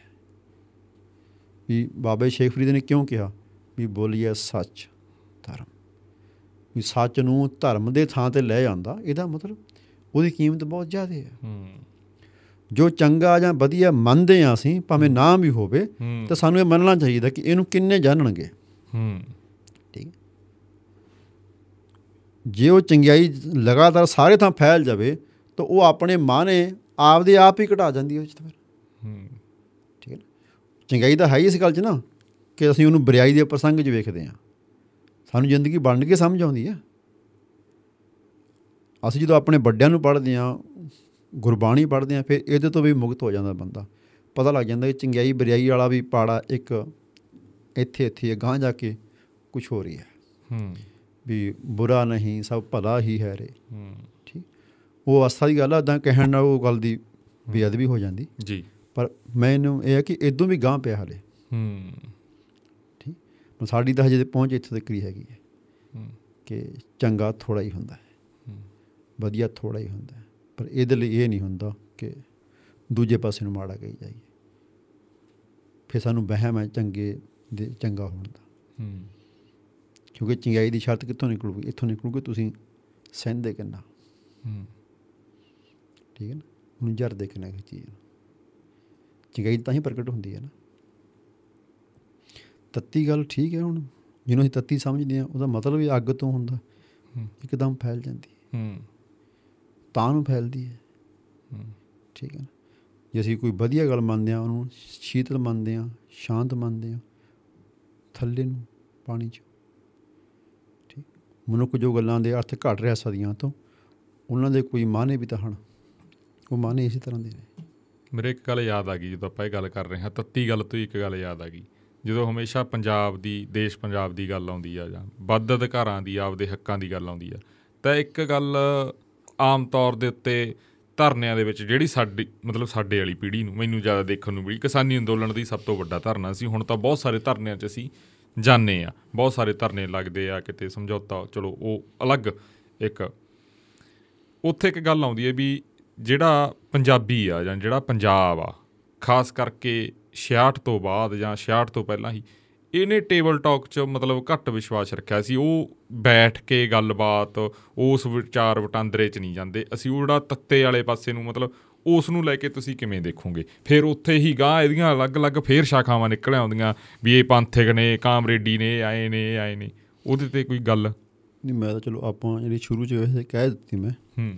ਕਿ ਸਾਡੇ ਕਿਸੇ ਦੇ ਕਿਹੇ ਜਾ ਵੀ ਝੁੱਗਾ ਪਾਇਆ ਹੋਵੇ ਹੂੰ। ਪਹਿਲੀ ਗੱਲ ਸਮਰੱਥਾ ਦੀ ਹੈਗੀ ਜੇ ਪੰਜਾਬ ਦੇ ਪ੍ਰਸੰਗ 'ਚ ਵੇਖਣੀ ਹੈ ਹੂੰ। ਤੇ ਮੋٹے ਰੂਪ 'ਚ ਤੁਸੀਂ ਚਾਹੇ ਕਾਮਰੇਡਾਂ ਨੂੰ ਵੇਖ ਲਓ ਚਾਹੇ ਧਾਰਮਿਕਾਂ ਨੂੰ ਵੇਖ ਲਓ। ਹਨਾ ਜਿਨ੍ਹਾਂ ਨੂੰ ਦੇਖ ਲਓ ਹੂੰ। ਕੁੱਲ ਮਿਲਾ ਕੇ ਬੰਦਿਆਂ ਵਜੋਂ ਪੱਲੇ 'ਚ ਕੀ ਹੈ? ਹੂੰ। ਮਤਲਬ ਮੈਂ ਕਿੰਨੇ ਸਾਰੇ ਬੰਦਿਆਂ ਨੂੰ ਮਿਲਿਆ ਜਿਨ੍ਹਾਂ ਦਾ ਇਹ ਦਾਵਾ ਹੈ ਕਿ ਉਹ ਕਾਮਰੇਡ ਨੇ। ਉਹਨਾਂ ਨੂੰ ਪੁੱਛਦਾ ਕਿ ਤੁਸੀਂ ਉਹ ਜਿਹੜਾ ਉਸ ਭਾਈ ਨੇ ਕਾਰਲ ਮਾਰਕਸ ਨੇ ਜਿਹੜਾ ਉਹ ਤਿੰਨ ਭਾਗਾਂ 'ਚ ਲਿਖਿਆ ਗ੍ਰੰਥ ਵੱਡਾ ਸਾਰਾ ਉਹ ਕਿਹਨੇ ਪੜਿਆ ਹਾਂ। ਤੇ ਮੇਰੇ ਸਾਹਮਣੇ ਅੱਜ ਤੱਕ ਕਿਸੇ ਵੀ ਬੰਦੇ ਨੇ ਹਾਂ ਨਹੀਂ ਕੀਤੀ। ਹੂੰ। ਸਮਾਂ ਦੀ ਇੱਕ ਦੋ ਮਹੀਨੇ ਮੈਨੂੰ ਕਿਹਾ ਵੀ ਉਹਨੂੰ ਪੜਨ ਦੀ ਲੋੜ ਨਹੀਂ ਹੈਗੀ। ਹੂੰ। ਉਹ ਤੋਂ ਬਿਨਾ ਵੀ ਮਾਰਕਸ ਦਾ ਕੰਮ ਸਮਝ ਆਉਂਦਾ ਹੈ। ਠੀਕ ਹੋ ਮੈਂ ਕਿੰਨੇ ਬੰਦਿਆਂ ਨੂੰ ਗੁਰੂ ਗ੍ਰੰਥ ਸਾਹਿਬ ਨੂੰ ਪੜਨ ਤੋਂ ਬਿਨਾ ਬਾਣੀ ਬਾਰੇ ਬੋਲਦੇ ਵੇਖਿਆ। ਠੀਕ। ਕਿੰਨੇ ਲੋਕਾਂ ਨੂੰ ਮੈਂ ਕੁਰਾਨ ਜਾਂ ਗੀਤਾ ਬਾਬਤ ਬੋਲਦਿਆਂ ਵੀ ਦੇਖਿਆ ਉਹਨਾਂ ਪੁੱਛ ਕੇ ਉਹਨਾਂ ਨੂੰ ਵੀ ਵੀਰੇ ਕਿਹੜੀ ਬੋਲੀ 'ਚ ਪੜ੍ਹੀ ਸੀ? ਉਹਨਾਂ ਨੇ ਪੜ੍ਹੀ ਨਹੀਂ ਹੁੰਦੀ। ਦੁਨੀਆ ਦਾ ਬਹੁਤ ਮਸ਼ਹੂਰ ਵਿਗਿਆਨੀ ਹੈ ਮੈਨੂੰ ਨਾਂ ਸ਼ਾਇਦ ਉਹਦਾ ਨਾਂ ਕਾਰਲ ਸਗਨ ਹੈ। ਉਹਨੂੰ ਮੈਂ ਧਰਮ ਬਾਰੇ ਬੋਲਦਿਆਂ ਵੇਖਿਆ। ਤੇ ਮੇਰਾ ਪੂਰਾ ਅੰਦਾਜ਼ਾ ਵੀ ਉਹਨੇ ਦੁਨੀਆ ਦੇ ਧਰਮ ਗ੍ਰੰਥ ਨਹੀਂ ਪੜ੍ਹੇ ਹੋਣੇ। ਹੂੰ। ਜੇ ਪੜਿਆ ਹੋ ਤਾਂ ਬਾਈਬਲ ਪੜ੍ਹੀ ਹੋਣੀ ਘੱਟੋ ਘੱਟ। ਠੀਕ ਹੈ ਨਾ? ਇੱਕ ਤੇ ਇਹ ਕਿ ਦੂਜੇ ਨੂੰ ਤੱਤਾ ਕਹਿਣ ਵਾਸਤੇ ਅਕਸਰ ਬੰਦਾ ਆਪ ਕਿਹੜੇ ਪਾਸਿਓਂ ਆ ਰਿਹਾ ਉਹ ਦੇਖਣ ਵਾਲਾ ਹੁੰਦਾ। ਹੂੰ। ਠੀਕ। ਵੀ ਪੰਜਾਬ ਜਿਹੜੀਆਂ ਵੰਡ ਕਰਦੇ ਉਹ ਵੰਡ ਨਾ ਦੇਖੋ ਇਹ ਦੇਖੋ ਵੀ ਪੜਿਆ ਕੀ ਨੇ ਹੈ। ਹੂੰ। ਠੀਕ ਹੈ ਪਹਿਲਾ ਪੱਖ। ਦੂਜਾ ਛਿਆਹਠ ਤੋਂ ਬਾਅਦ ਨੂੰ ਅਸੀਂ ਵੰਡ ਕੀ ਨਾ ਦੇਖੀਏ ਪਹਿਲਾਂ ਵੀ ਦੇਖ ਹੀ ਲਈਏ। ਹਾਂ। ਤੋੜ ਕੇ ਦੇਖਾਂਗੇ ਮੈਂ ਸ਼ੁਰੂ ਤੇ ਕਹਿੰਦਾ ਵੀ ਗੱਲ ਸਮਝ ਘੱਟ ਆਉਂਦੀ। ਹੂੰ। ਅਸਲ 'ਚ ਮਸਲਾ ਸਾਰੇ ਸਿੱਖਾਂ ਨੂੰ ਪਤਾ ਹੈ ਸ਼ੁਰੂ ਤੋਂ। ਜਿਹਨੂੰ ਇਹ ਸੋ ਕਾਲ ਟੇਕਲ ਟਾ ਉਹ ਕੀ ਕਹਿੰਦੇ ਟੇਬਲ Table ਕਹਿੰਦੇ ਆ ਜਿਹਨੂੰ ਉਹਦਾ ਮਤਲਬ ਕੀ ਹੁੰਦਾ ਠੀਕ ਹੈ ਨਾ? ਸਿੱਖਾਂ ਨੂੰ ਪਹਿਲੇ ਦਿਨ ਤੋਂ ਹੀ ਪਤਾ। ਠੀਕ। ਕਿ ਅਸਲ ਚ ਕਿੱਦਾਂ ਹੋਣੀ ਆ ਉਹ। ਹੂੰ। ਠੀਕ। ਜਿੱਦਾਂ ਇੱਕ ਮੁਲਕ ਬਣਨ ਦਾ ਦਿਨ ਆਊਗਾ। ਹੂੰ। ਉਦਾਂ ਹੀ ਹੋਣੀ ਹੈ ਨਾ। ਉਦੋਂ ਪਹਿਲਾਂ ਤਾਂ ਕੀ ਨੇ? ਹੂੰ। ਉਦੋਂ ਪਹਿਲਾਂ ਤਾਂ ਧਰਨੇ ਚੁਕਾਉਣ ਦੀਆਂ ਕਸਰਤਾਂ ਨੇ। ਹੂੰ। ਅੰਦਰ ਵੜ ਕੇ ਕਰ ਲਓ ਬਾਹਰ ਵੜ ਕੇ ਕਰ ਲਓ। ਹੂੰ। ਠੀਕ। ਅਸਲ ਤੇ ਇੰਨੀ ਕੀ ਹੈਗੀ। ਇਹ ਤੱਤੇ ਠੰਡੇ ਦੀ ਗੱਲ ਵੀ ਹੈ ਮੈਂ ਪੱਤਰਕਾਰਾਂ ਦੇ ਜੋ ਤੁਸੀਂ ਐ ਨਾ ਬੁਰਾ ਮੰਨਿਓ ਇਹਨੂੰ ਵੀ ਇਹ ਉੱਥੋਂ ਹੀ ਆਈ ਹੈ। ਹੂੰ। ਠੀਕ ਹੈ। ਇਹ ਤੁਸੀਂ ਦੇਖੋ ਝੱਟ ਵੀ ਜਿਸ 1905 ਦੇ ਨੇੜੇ ਜਿਹੜੇ ਉਹ ਦਰਬਾਰ ਸਾਹਿਬ ਦੀ ਪ੍ਰਕਾਰਮਾਂ ਜੋ ਮੂਰਤੀਆਂ ਚਕਾਈਆਂ। ਉਹਦੇ ਬਾਰੇ ਜੋ ਅੰਗਰੇਜ਼ੀ ਟ੍ਰਿਬਿਊਨ 'ਚ ਉਦੋਂ ਲਿਖਿਆ ਗਿਆ ਉਹ ਤੁਸੀਂ ਦੇਖਿਓ। ਹੂੰ। ਉਹ ਉਹੀ ਸ਼ਬਦ ਵਰਤੇ ਗਏ ਜਿਹੜੇ 84 ਵੇਲੇ ਸੰਤ ਜਰਨੈਲ ਸਿੰਘ ਵਾਸਤੇ ਵਰਤੇ ਗਏ ਸੀ। ਹੂੰ। ਇਹ ਦੁਨੀਆ 'ਚ ਉਹ ਪੁਰਾਣੇ ਵੇਲਿਆਂ ਤੋਂ ਜਿਹੜਾ ਤੁਹਾਡੇ ਤੋਂ ਝੁਕਦਾ ਨਹੀਂ ਹੈ ਉਹਨੂੰ ਬਦਨਾਮ ਕਰਨ ਦਾ ਇੱਕ ਤਰੀਕਾ ਹੈਗਾ। ਹੂੰ। ਵੀ ਇਹ ਤੱਤਾ ਹੈ ਜੀ। ਹੂੰ। ਇਹ ਕੀ ਗੱਲ ਹੋਈ ਜਿਸ ਮਸਲੇ ਲਈ ਬੋਲਿਆ ਜਾ ਰਿਹਾ ਹੂੰ। ਉਹਦੀ ਗੱਲ ਕਰੋ ਭਾਈ। ਹਾਂ। ਮਸਲਾ ਜਾਇਜ਼ ਹੈ ਕਿ ਨਹੀਂ ਹੈ? ਹੂੰ। ਇੱਕ ਗੱਲ ਦੂਜਾ ਜਿਸ ਤਰੀਕੇ ਨਾਲ ਉਸ ਮਸਲੇ ਲਈ ਲੜਿਆ ਜਾ ਰਿਹਾ ਤੁਸੀਂ ਉਹਦੇ ਤੇ ਗੱਲ ਕਰੋ। ਹੂੰ। ਠੀਕ। ਜਾਂ ਤੁਸੀਂ ਦੇਣ ਲੈਣ ਕਰ ਰਹੇ ਹੋ ਠੀਕ ਹੈ? ਉਹਦੇ ਸ਼ਰਤ ਘੱਟ ਵੱਧ ਹੋ ਰਹੀ ਹੈ ਉਹਦੀ ਗੱਲ ਕਰੋ। ਹੂੰ। ਠੀਕ ਹੈ ਵੀ ਕਿਸੇ ਬੰਦੇ ਦੇ ਸੁਭਾਅ ਤੇ ਉੱਤੇ ਜਿਹੜੀ ਉਂਗਲ ਰੱਖਣ ਦੀ ਗੱਲ ਹੈ, ਜਾਂ ਤੁਸੀਂ ਇਤਿਹਾਸ ਵਜੋਂ ਗੱਲ ਕਰੋ, ਤਾਂ ਫੇਰ ਸਮਝ ਪੈਂਦੀ ਹੈ ਨਾ। ਹੂੰ ਤੇ ਇਹਨੂੰ ਤਾਂ ਰਾਜਨੀਤੀ ਦੇ ਵਿੱਚ ਬਦਨਾਮੀ ਦਾ ਇੱਕ ਤਰੀਕਾ ਕਿਹਾ ਜਾਂਦਾ, ਜਿਹਨੂੰ ਇੱਕ ਸ਼ਬਦ ਵਰਤੇ ਮੈਨੂੰ ਭੁੱਲ ਗਿਆ ਅੰਗਰੇਜ਼ੀ ਦਾ, ਉਹ ਇਹ ਚੱਲਦਾ ਬਹੁਤ। ਕਿ ਜਿਹੜਾ ਕਾਬੂ ਨਹੀਂ ਆਉਂਦਾ, ਉਹਨੂੰ ਬਦਨਾਮ ਕਰੋ। ਹੂੰ ਠੀਕ ਹੈ ਨਾ? ਤੇ ਹੁਣ ਸਿੱਖਾਂ ਨੂੰ ਵੀ ਪਤਾ ਹੈ ਕਿ ਇੱਥੇ ਇਹ ਕੰਮ ਜਿਵੇਂ ਦਾ ਇਹ ਚੱਲਦਾ ਢਾਂਚਾ, ਇਹਦੇ 'ਚ ਗੱਲ ਨਹੀਂ ਬਣਦੀ। ਤੇ ਅਗਲਿਆਂ ਨੂੰ ਵੀ ਪਤਾ ਨਹੀਂ ਬਣਦੀ ਠੀਕ ਹੈ? ਉਹ ਜਦੋਂ ਜੇ ਮਾਹੌਲ ਬਣਦਾ ਕਿ ਕੋਈ ਕੁਝ ਦੇਣਾ ਲੈਣਾ ਪਊਗਾ ਹੂੰ। ਉਹ ਪਹਿਲਾਂ ਰੌਲਾ ਪਾ ਲੈਂਦੇ ਨੇ ਵੀ ਤੱਤੇ ਨੇ ਤੱਤੇ ਨੇ। ਹੂੰ। ਠੀਕ ਹੈ ਨਾ? ਵੀ ਇਹਨਾਂ ਨੂੰ ਗੱਲ ਨਹੀਂ ਕਰਨੀ ਆਉਂਦੀ। ਹੂੰ। ਜਦੋਂ ਅਸਲੀ ਗੱਲ ਹੋਊ ਸਿੱਖਾਂ ਦਾ ਕੋਈ ਬੰਦਾ ਜੇ ਵਗ ਜੇ ਗੱਲ ਤਾਂ ਹੋ ਹੀ ਜਾਣੀ ਹੈ। ਹੂੰ। ਠੀਕ ਹੈ? ਜਦੋਂ ਜਿਹੜੇ ਬੰਦੇ ਬਿਮਾਰੀ 'ਚ ਹੜ੍ਹ 'ਚ ਭੁਚਾਲ 'ਚ ਜੰਗ 'ਚ ਔਖਾ ਮੌਕਾ ਜਾ ਕੇ ਸਾਂਭ ਲੈਂਦੇ ਨੇ ਹੂੰ। ਤੇ ਉਹਨਾਂ ਦੀ ਗੱਲ ਕਿਉਂ ਨਹੀਂ ਹੋਊਗੀ ਜੀ? ਹੂੰ। ਠੀਕ ਹੈ? ਬੰਦੇ ਦੀ ਪਰਖ ਕਿੱਥੇ ਹੁੰਦੀ ਹੈ? ਜਦੋਂ ਮੁਸੀਬਤ ਪੈਂਦੀ ਹੈ ਜਦੋਂ ਮੌਤ ਸਾਹਮਣੇ ਆਉਂਦੀ ਹੈ। ਜਿਹੜੇ ਬੰਦੇ ਹਰ ਪੰਜੀ ਦਸੀਂ ਸਾਲੀ ਤੁਹਾਨੂੰ ਦੱਸਦੇ ਨੇ ਕਿ ਮੌਤ ਵੀ ਝੱਲ ਲੈਂਦੇ ਆ ਜੀ ਮੁਸੀਬਤ ਵੀ ਝੱਲ ਲੈਂਦੇ ਆ। ਹੂੰ। ਫਿਰ ਸਿੱਧਾ ਕਹੋ ਨਾ ਤੁਹਾਡੇ ਤੋਂ ਵੱਧ ਜੋ- ਯੋਗ ਨੇ ਅਗਲੇ। ਹੂੰ। ਠੀਕ? ਉਹ ਨਹੀਂ ਕਹਿਣਾ ਪੁੱਠਾ ਕਹਿਣਾ ਤੱਤੇ ਨੇ ਜੀ। ਹੂੰ। ਪੁੱਠੇ ਨੇ ਜੀ। ਅੜਬ ਨੇ ਜੀ। ਪਿਛਾਖੜੀ ਨੇ ਜੀ। ਹੈਨਾ ਇਹ ਸਾਰੇ ਜਿਹੜੇ ਵਿਸ਼ੇਸ਼ਣ ਨੇ ਇਹ ਯੂਰਪ ਦੇ ਵਿੱਚ ਯਹੂਦੀਆਂ ਵਾਸਤੇ ਵਰਤੇ ਹੋਏ ਸੀ। ਹੂੰ। ਕਿਉਂਕਿ ਯਹੂਦੀ ਮੰਨਦੇ ਨਹੀਂ ਸੀ ਗੱਲ ਉਹਨਾਂ ਦੀ। ਹੂੰ। ਮੁਸਲਮਾਨਾਂ ਦੀ ਵੀ ਤੇ ਈਸਾਈਆਂ ਦੀ।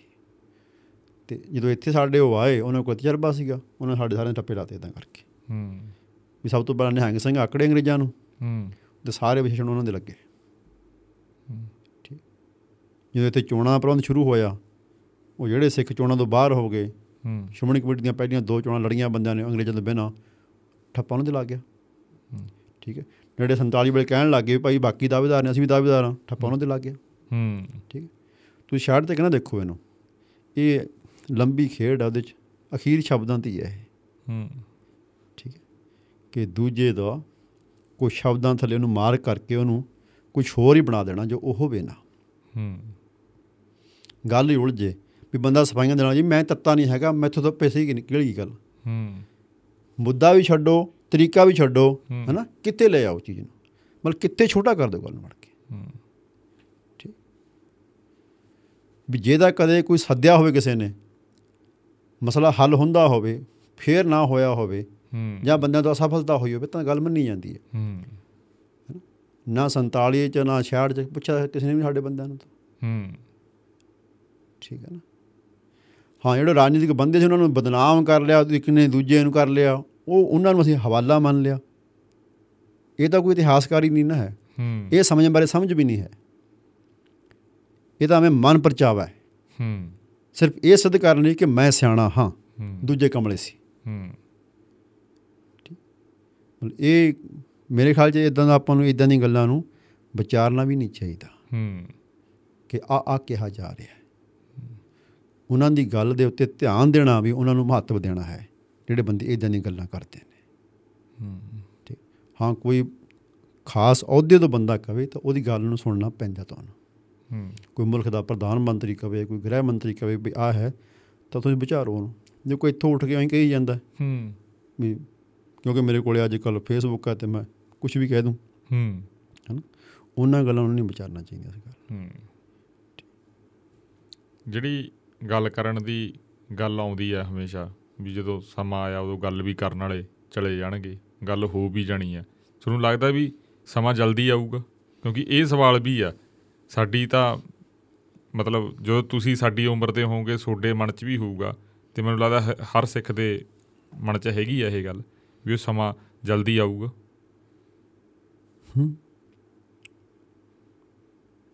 ਮਤਲਬ ਮੈਨੂੰ ਲੱਗਦਾ ਹੁੰਦਾ ਵੀ ਅਸੀਂ ਤਿਆਰੀ ਕਰੀਏ। ਹੂੰ। ਪਤਾ ਨਹੀਂ ਕਿੰਨਾ ਜਲਦੀ ਆ ਜਾਏ ਹੂੰ। ਔਰ ਸਾਨੂੰ ਚੀਜ਼ਾਂ ਨੂੰ ਜੇ ਸਮਝਣਾ ਨਹੀਂ ਆਉਂਦਾ ਸਾਨੂੰ ਪਤਾ ਨਹੀਂ ਲੱਗਦਾ। ਕਈ ਵਾਰੀ ਆ ਆ ਕੇ ਮੁੜੀ ਜਾਂਦਾ ਹੁੰਦਾ ਹੈ। ਠੀਕ ਵੀ ਉਹ ਤਿਰਣ ਓਲੇ ਲੱਖ ਛਪਾਇਆ ਠੀਕ ਮਤਲਬ ਜਿਹੜਾ ਮੈਂ ਜਿੰਨੀ ਤੁਹਾਡੇ ਨਾਲ ਗੱਲ ਕਰ ਰਿਹਾ ਬਾਰ-ਬਾਰ ਜਿਹੜੀ ਮੈਂ ਕਹਿ ਰਿਹਾ ਉਹ ਅਸਲ ਮੇਰਾ ਮਤਲਬ ਇਹੀ ਹੈ ਕਿ ਸਮਝਣ ਦੇ ਤਰੀਕੇ ਦਾ ਮਸਲਾ ਜ਼ਿਆਦਾ ਵੱਡਾ ਹੈ ਸਾਰੇ ਕਾਸੇ ਨੂੰ। ਠੀਕ ਜਿੱਦਾਂ ਸਰਕਾਰਾਂ ਲੋਕਾਂ ਨੂੰ ਕਹਿੰਦੀਆਂ ਵੀ ਤੁਸੀਂ ਗਰੀਬਾਂ ਦਾ ਸੀ ਉਹ ਗਰੀਬਾਂ ਦਾ ਭਲਾ ਕਰਾਂਗੇ ਅਸੀਂ। ਹਾਂ। ਠੀਕ ਹੈ? ਵੀ ਪਹਿਲਾਂ 50 ਸਾਲ ਲਾ ਕੇ ਬੰਦੇ ਦੇ ਦਿਮਾਗ 'ਚ ਗੱਲ ਠੋਕੋ ਕਿ ਤੁਸੀਂ ਗਰੀਬ ਹੋ। ਹੂੰ। ਕਾਦੇ ਕਰਕੇ? ਕਿ ਸਰਕਾਰ ਦੇ ਚਾਰ ਕਾਗਜ਼ ਨਹੀਂ ਹਨ ਉਹਨਾਂ ਕੋਲੇ। ਠੀਕ? ਉਹੀ ਜੰਗਾਂ ਲੜਦੇ ਉਹੀ ਸਭ ਕੁਝ ਕਰਦੇ ਉਹੀ ਗਰੀਬ ਨੇ। ਹੂੰ। ਇਹ ਖੇਡਾ ਨਾ ਇਹ? ਸ਼ਬਦਾਂ ਦਾ ਖੇਡਾ ਪਹਿਲਾਂ ਬੰਦਿਆਂ ਨੂੰ ਮਨਾਓ। ਕਿਸੇ ਇੱਕ ਇਤਿਹਾਸ ਬਣਾਉਂਦੇ ਨੇ ਸਾਂਭਦੇ ਨਹੀਂ ਪਹਿਲਾਂ ਬੰਦਿਆਂ ਨੂੰ ਮਨਾਓ ਕਿ ਤੁਸੀਂ ਗਰੀਬ ਹੋ। ਪਹਿਲਾਂ ਬੰਦਿਆਂ ਨੂੰ ਮਨਾਓ ਕਿ ਪੰਜਾਬੀ ਇਦਾਂ ਹੀ ਹੁੰਦੇ ਨੇ। ਠੀਕ। ਪਹਿਲਾਂ ਗੱਲ ਮਨਾਓ ਫਿਰ ਉਹਦੇ ਮੁੜ ਕੇ ਧਿਆਨ ਕਰੋ। ਹੂੰ। ਕਿ ਪੰਜਾਬੀ ਖਤਮ ਹੋ ਜਾਏਗੀ ਫਿਰ ਉਹਦੇ ਬਹਿਸ ਕਰੋ ਹੋਊਗੀ ਕਿ ਨਹੀਂ ਹੋਊਗੀ। ਹੂੰ। ਠੀਕ। ਕਿ ਬੰਦਿਆਂ ਅੱਗੇ ਦੋਏ ਗਲਤ ਗੱਲਾਂ ਛੱਡ ਦਿਓ। ਕਿ ਤੂੰ ਇਹਦੇ ਹੱਕ 'ਚ ਹੈ ਕਿ ਤੂੰ ਇਹਦੇ ਹੱਕ 'ਚ ਹੈ। ਹਨ ਦੋਨੇ ਹੀ ਗਲਤ। ਫਸ ਤਾਂ ਹੀ ਚਾਹੀਦਾ ਕਿ ਅਸੀਂ ਆਪ ਦੀ ਗੱਲ ਤੇ ਧਿਆਨ ਨਹੀਂ ਦੇ ਰਹੇ ਹੁੰਦੇ ਤਾਂ ਦੂਜੇ ਦੀ ਗੱਲ ਤੇ ਧਿਆਨ ਦੇ ਰਹੇ ਹਾਂ। ਪਰ ਜਿੰਨੀ ਗੱਲ ਮੈਂ ਕਹਿਣੀ ਚਾਹੁੰਦਾ ਕੁੱਲ ਮਿਲਾ ਕੇ ਵੀ ਜਿਹੜੀ ਕੋਈ ਇਹ ਵੰਡ ਹੈ ਬਾਈਨਰੀ ਹੈ ਜਿਹੜੀ ਕੋਈ ਸਿਰਜੀ ਜਾਂਦੀ ਹੈ ਸਾਡੇ ਸਾਹਮਣੇ ਬਹੁਤੀ ਵਾਰੀ ਉਹ ਦੋਨੇ ਪੱਖ ਹੀ ਗਲਤ ਹੁੰਦੇ ਆ। ਹੂੰ। ਠੀਕ। ਵੀ ਜਨਾਹ ਨੇ ਨਹੀਂ ਕਿ ਤਾਰਾ ਸਿੰਘ ਨੇ ਨਹੀਂ ਲੈਣ ਦਿੱਤਾ ਹੂੰ। ਇਹਦੇ ਤੋਂ ਬਿਨਾਂ ਵੀ ਬਹੁਤ ਕੁਛ ਹੈ। ਵੀ ਸ਼ਾਰਟ ਵੇਲੇ ਸਾਡੇ ਬੰਦਿਆਂ ਨੂੰ ਗੱਲ ਨਹੀਂ ਕਰਨੀ ਆਈ ਜਾਂ ਉਹਦਾ ਸੀ ਉਹਦੇ ਤੋਂ ਬਿਨਾਂ ਹੀ ਬਹੁਤ ਕੁਛ ਹੈ। ਹੂੰ। ਅਸੀਂ ਕਿੱਥੇ ਜਾ ਕੇ ਆਪਣਾ ਸਮਝਣ ਦਾ ਪੈਂਤੜਾ ਰੱਖ ਕੇ ਚੀਜ਼ਾਂ ਨੂੰ ਸਮਝਦੇ ਹਾਂ। ਮਤਲਬ ਮੇਰੇ ਲਈ ਮੋੜ ਮੁੜ ਕੇ ਇੰਨਾ ਹੀ ਸਵਾਲ ਹੈ ਕਿ ਜੇ ਜਵਾਨੀ ਨੂੰ ਮਨੋਰੰਜਨ ਨੂੰ ਹਰ ਮਸਲੇ ਨੂੰ ਇੱਕ ਤਰੀਕਾ ਜਿਹੜਾ ਸਾਡਾ ਹੈ ਅਸੀਂ ਉਹਨੂੰ ਲਾ ਕੇ ਦੇਖੀਏ ਤਾਂ ਬਹੁਤ ਕੁਝ ਸਮਝ ਆ ਸਕਦਾ ਹੈ। ਅੱਗੇ ਵਾਸਤੇ ਵੀ ਪਿੱਛੇ ਵਾਸਤੇ। ਜ਼ਿੰਦਗੀ ਮੌਕੇ ਸਦਾ ਹੀ ਲੈ ਕੇ ਆਉਂਦੀ ਰਹਿੰਦੀ ਹੂੰ। ਰੁਕ ਨਹੀਂ ਜਾਂਦੇ ਕਦੇ ਵੀ। ਜੀ। ਹਾਂ। ਜੀ। ਡਾਕਟਰ ਜੀ ਤੁਸੀਂ ਸਮਾਂ ਦਿੱਤਾ। ਤੁਹਾਡਾ ਧੰਨਵਾਦ ਵੀ। ਤੇ ਅਸੀਂ ਆਪਾਂ ਦੁਬਾਰਾ ਜ਼ਰੂਰ ਫਿਰ ਕੋਸ਼ਿਸ਼ ਕਰਾਂਗੇ ਵੀ ਆਪਾਂ ਜਲਦੀ ਅਗਲਾ ਪੌਡਕਾਸਟ ਵੀ ਕਰੀਏ ਕਿਉਂਕਿ ਗੱਲਾਂ ਮੈਨੂੰ ਲੱਗਦਾ ਵੀ ਸਾਰੀਆਂ ਦੇਸੀ ਘਿਓ ਵਰਗੀਆਂ ਹੀ ਸੀਗੀਆਂ ਜਿਵੇਂ ਆਪਾਂ ਕਹਿ ਦਈਏ ਵੀ ਵਧੀਆ ਜਿਹੜਾ ਵਧੀਆ ਹੈਗਾ ਉਹੀ ਸੀ। ਤੇ ਜਿੰਨੇ ਵੀ ਲੋਕ ਨੇ ਇਸ ਪੌਡਕਾਸਟ ਨੂੰ ਦੇਖਿਆਗਾ ਲੋਕਾਂ ਨੇ ਦੇਖਿਆ ਜਾਂ ਅਸੀਂ ਕਹਿ ਦਈਏ ਵੀ ਸੁਣਿਆਗਾ ਚਾਹੇ ਉਹ ਕਿਸੇ ਵੀ ਮਾਧਿਅਮ ਦੇ ਜ਼ਰੀਏ ਤਾਂ ਉਹਨਾਂ ਦੇ ਡਾਕਟਰ ਸਾਹਿਬ ਦੀਆਂ ਗੱਲਾਂ ਬਹੁਤ ਸਾਰੀਆਂ ਸਮਝ ਆਈਆਂ ਹੋਣਗੀਆਂ ਵਿਚਾਰਨਗੇ ਵੀ ਤੇ ਜਿਹੜੀ ਥੱਲੇ ਤੁਸੀਂ ਟਿੱਪਣੀ ਕਰੋਗੇ ਉਹ ਵੀ ਅਸੀਂ ਪੜਨ ਦੀ ਕੋਸ਼ਿਸ਼ ਕਰਾਂਗੇ ਤੇ ਅਗਲੇ ਪੌਡਕਾਸਟ ਦੇ ਵਿੱਚ ਜਿਹੜਾ ਡਾਕਟਰ ਸਾਹਿਬ ਦੇ ਨਾਲ ਅੱਗੇ ਅਸੀਂ ਪੌਡਕਾਸਟ ਕਰਾਂਗੇ ਤਾਂ ਉਹਦੇ ਵਿੱਚ ਇੱਥੋਂ ਜਿਹੜੀ ਗੱਲ ਆ ਅਸੀਂ ਅਗਾਂਹ ਨੂੰ ਤੋਰਾਂਗੇ ਡਾਕਟਰ ਸਾਹਿਬ ਤੁਸੀਂ ਸਮਾਂ ਦਿੱਤਾ ਜੀ ਤੁਹਾਡਾ ਬਹੁਤ ਬਹੁਤ ਧੰਨਵਾਦ ਵਾਹਿਗੁਰੂ ਜੀ ਕਾ ਖਾਲਸਾ ਵਾਹਿਗੁਰੂ ਜੀ ਕਾ। ਖਾਲਸਾ ਵਾਹਿਗੁਰੂ ਜੀ ਕੀ ਫਤਿਹ।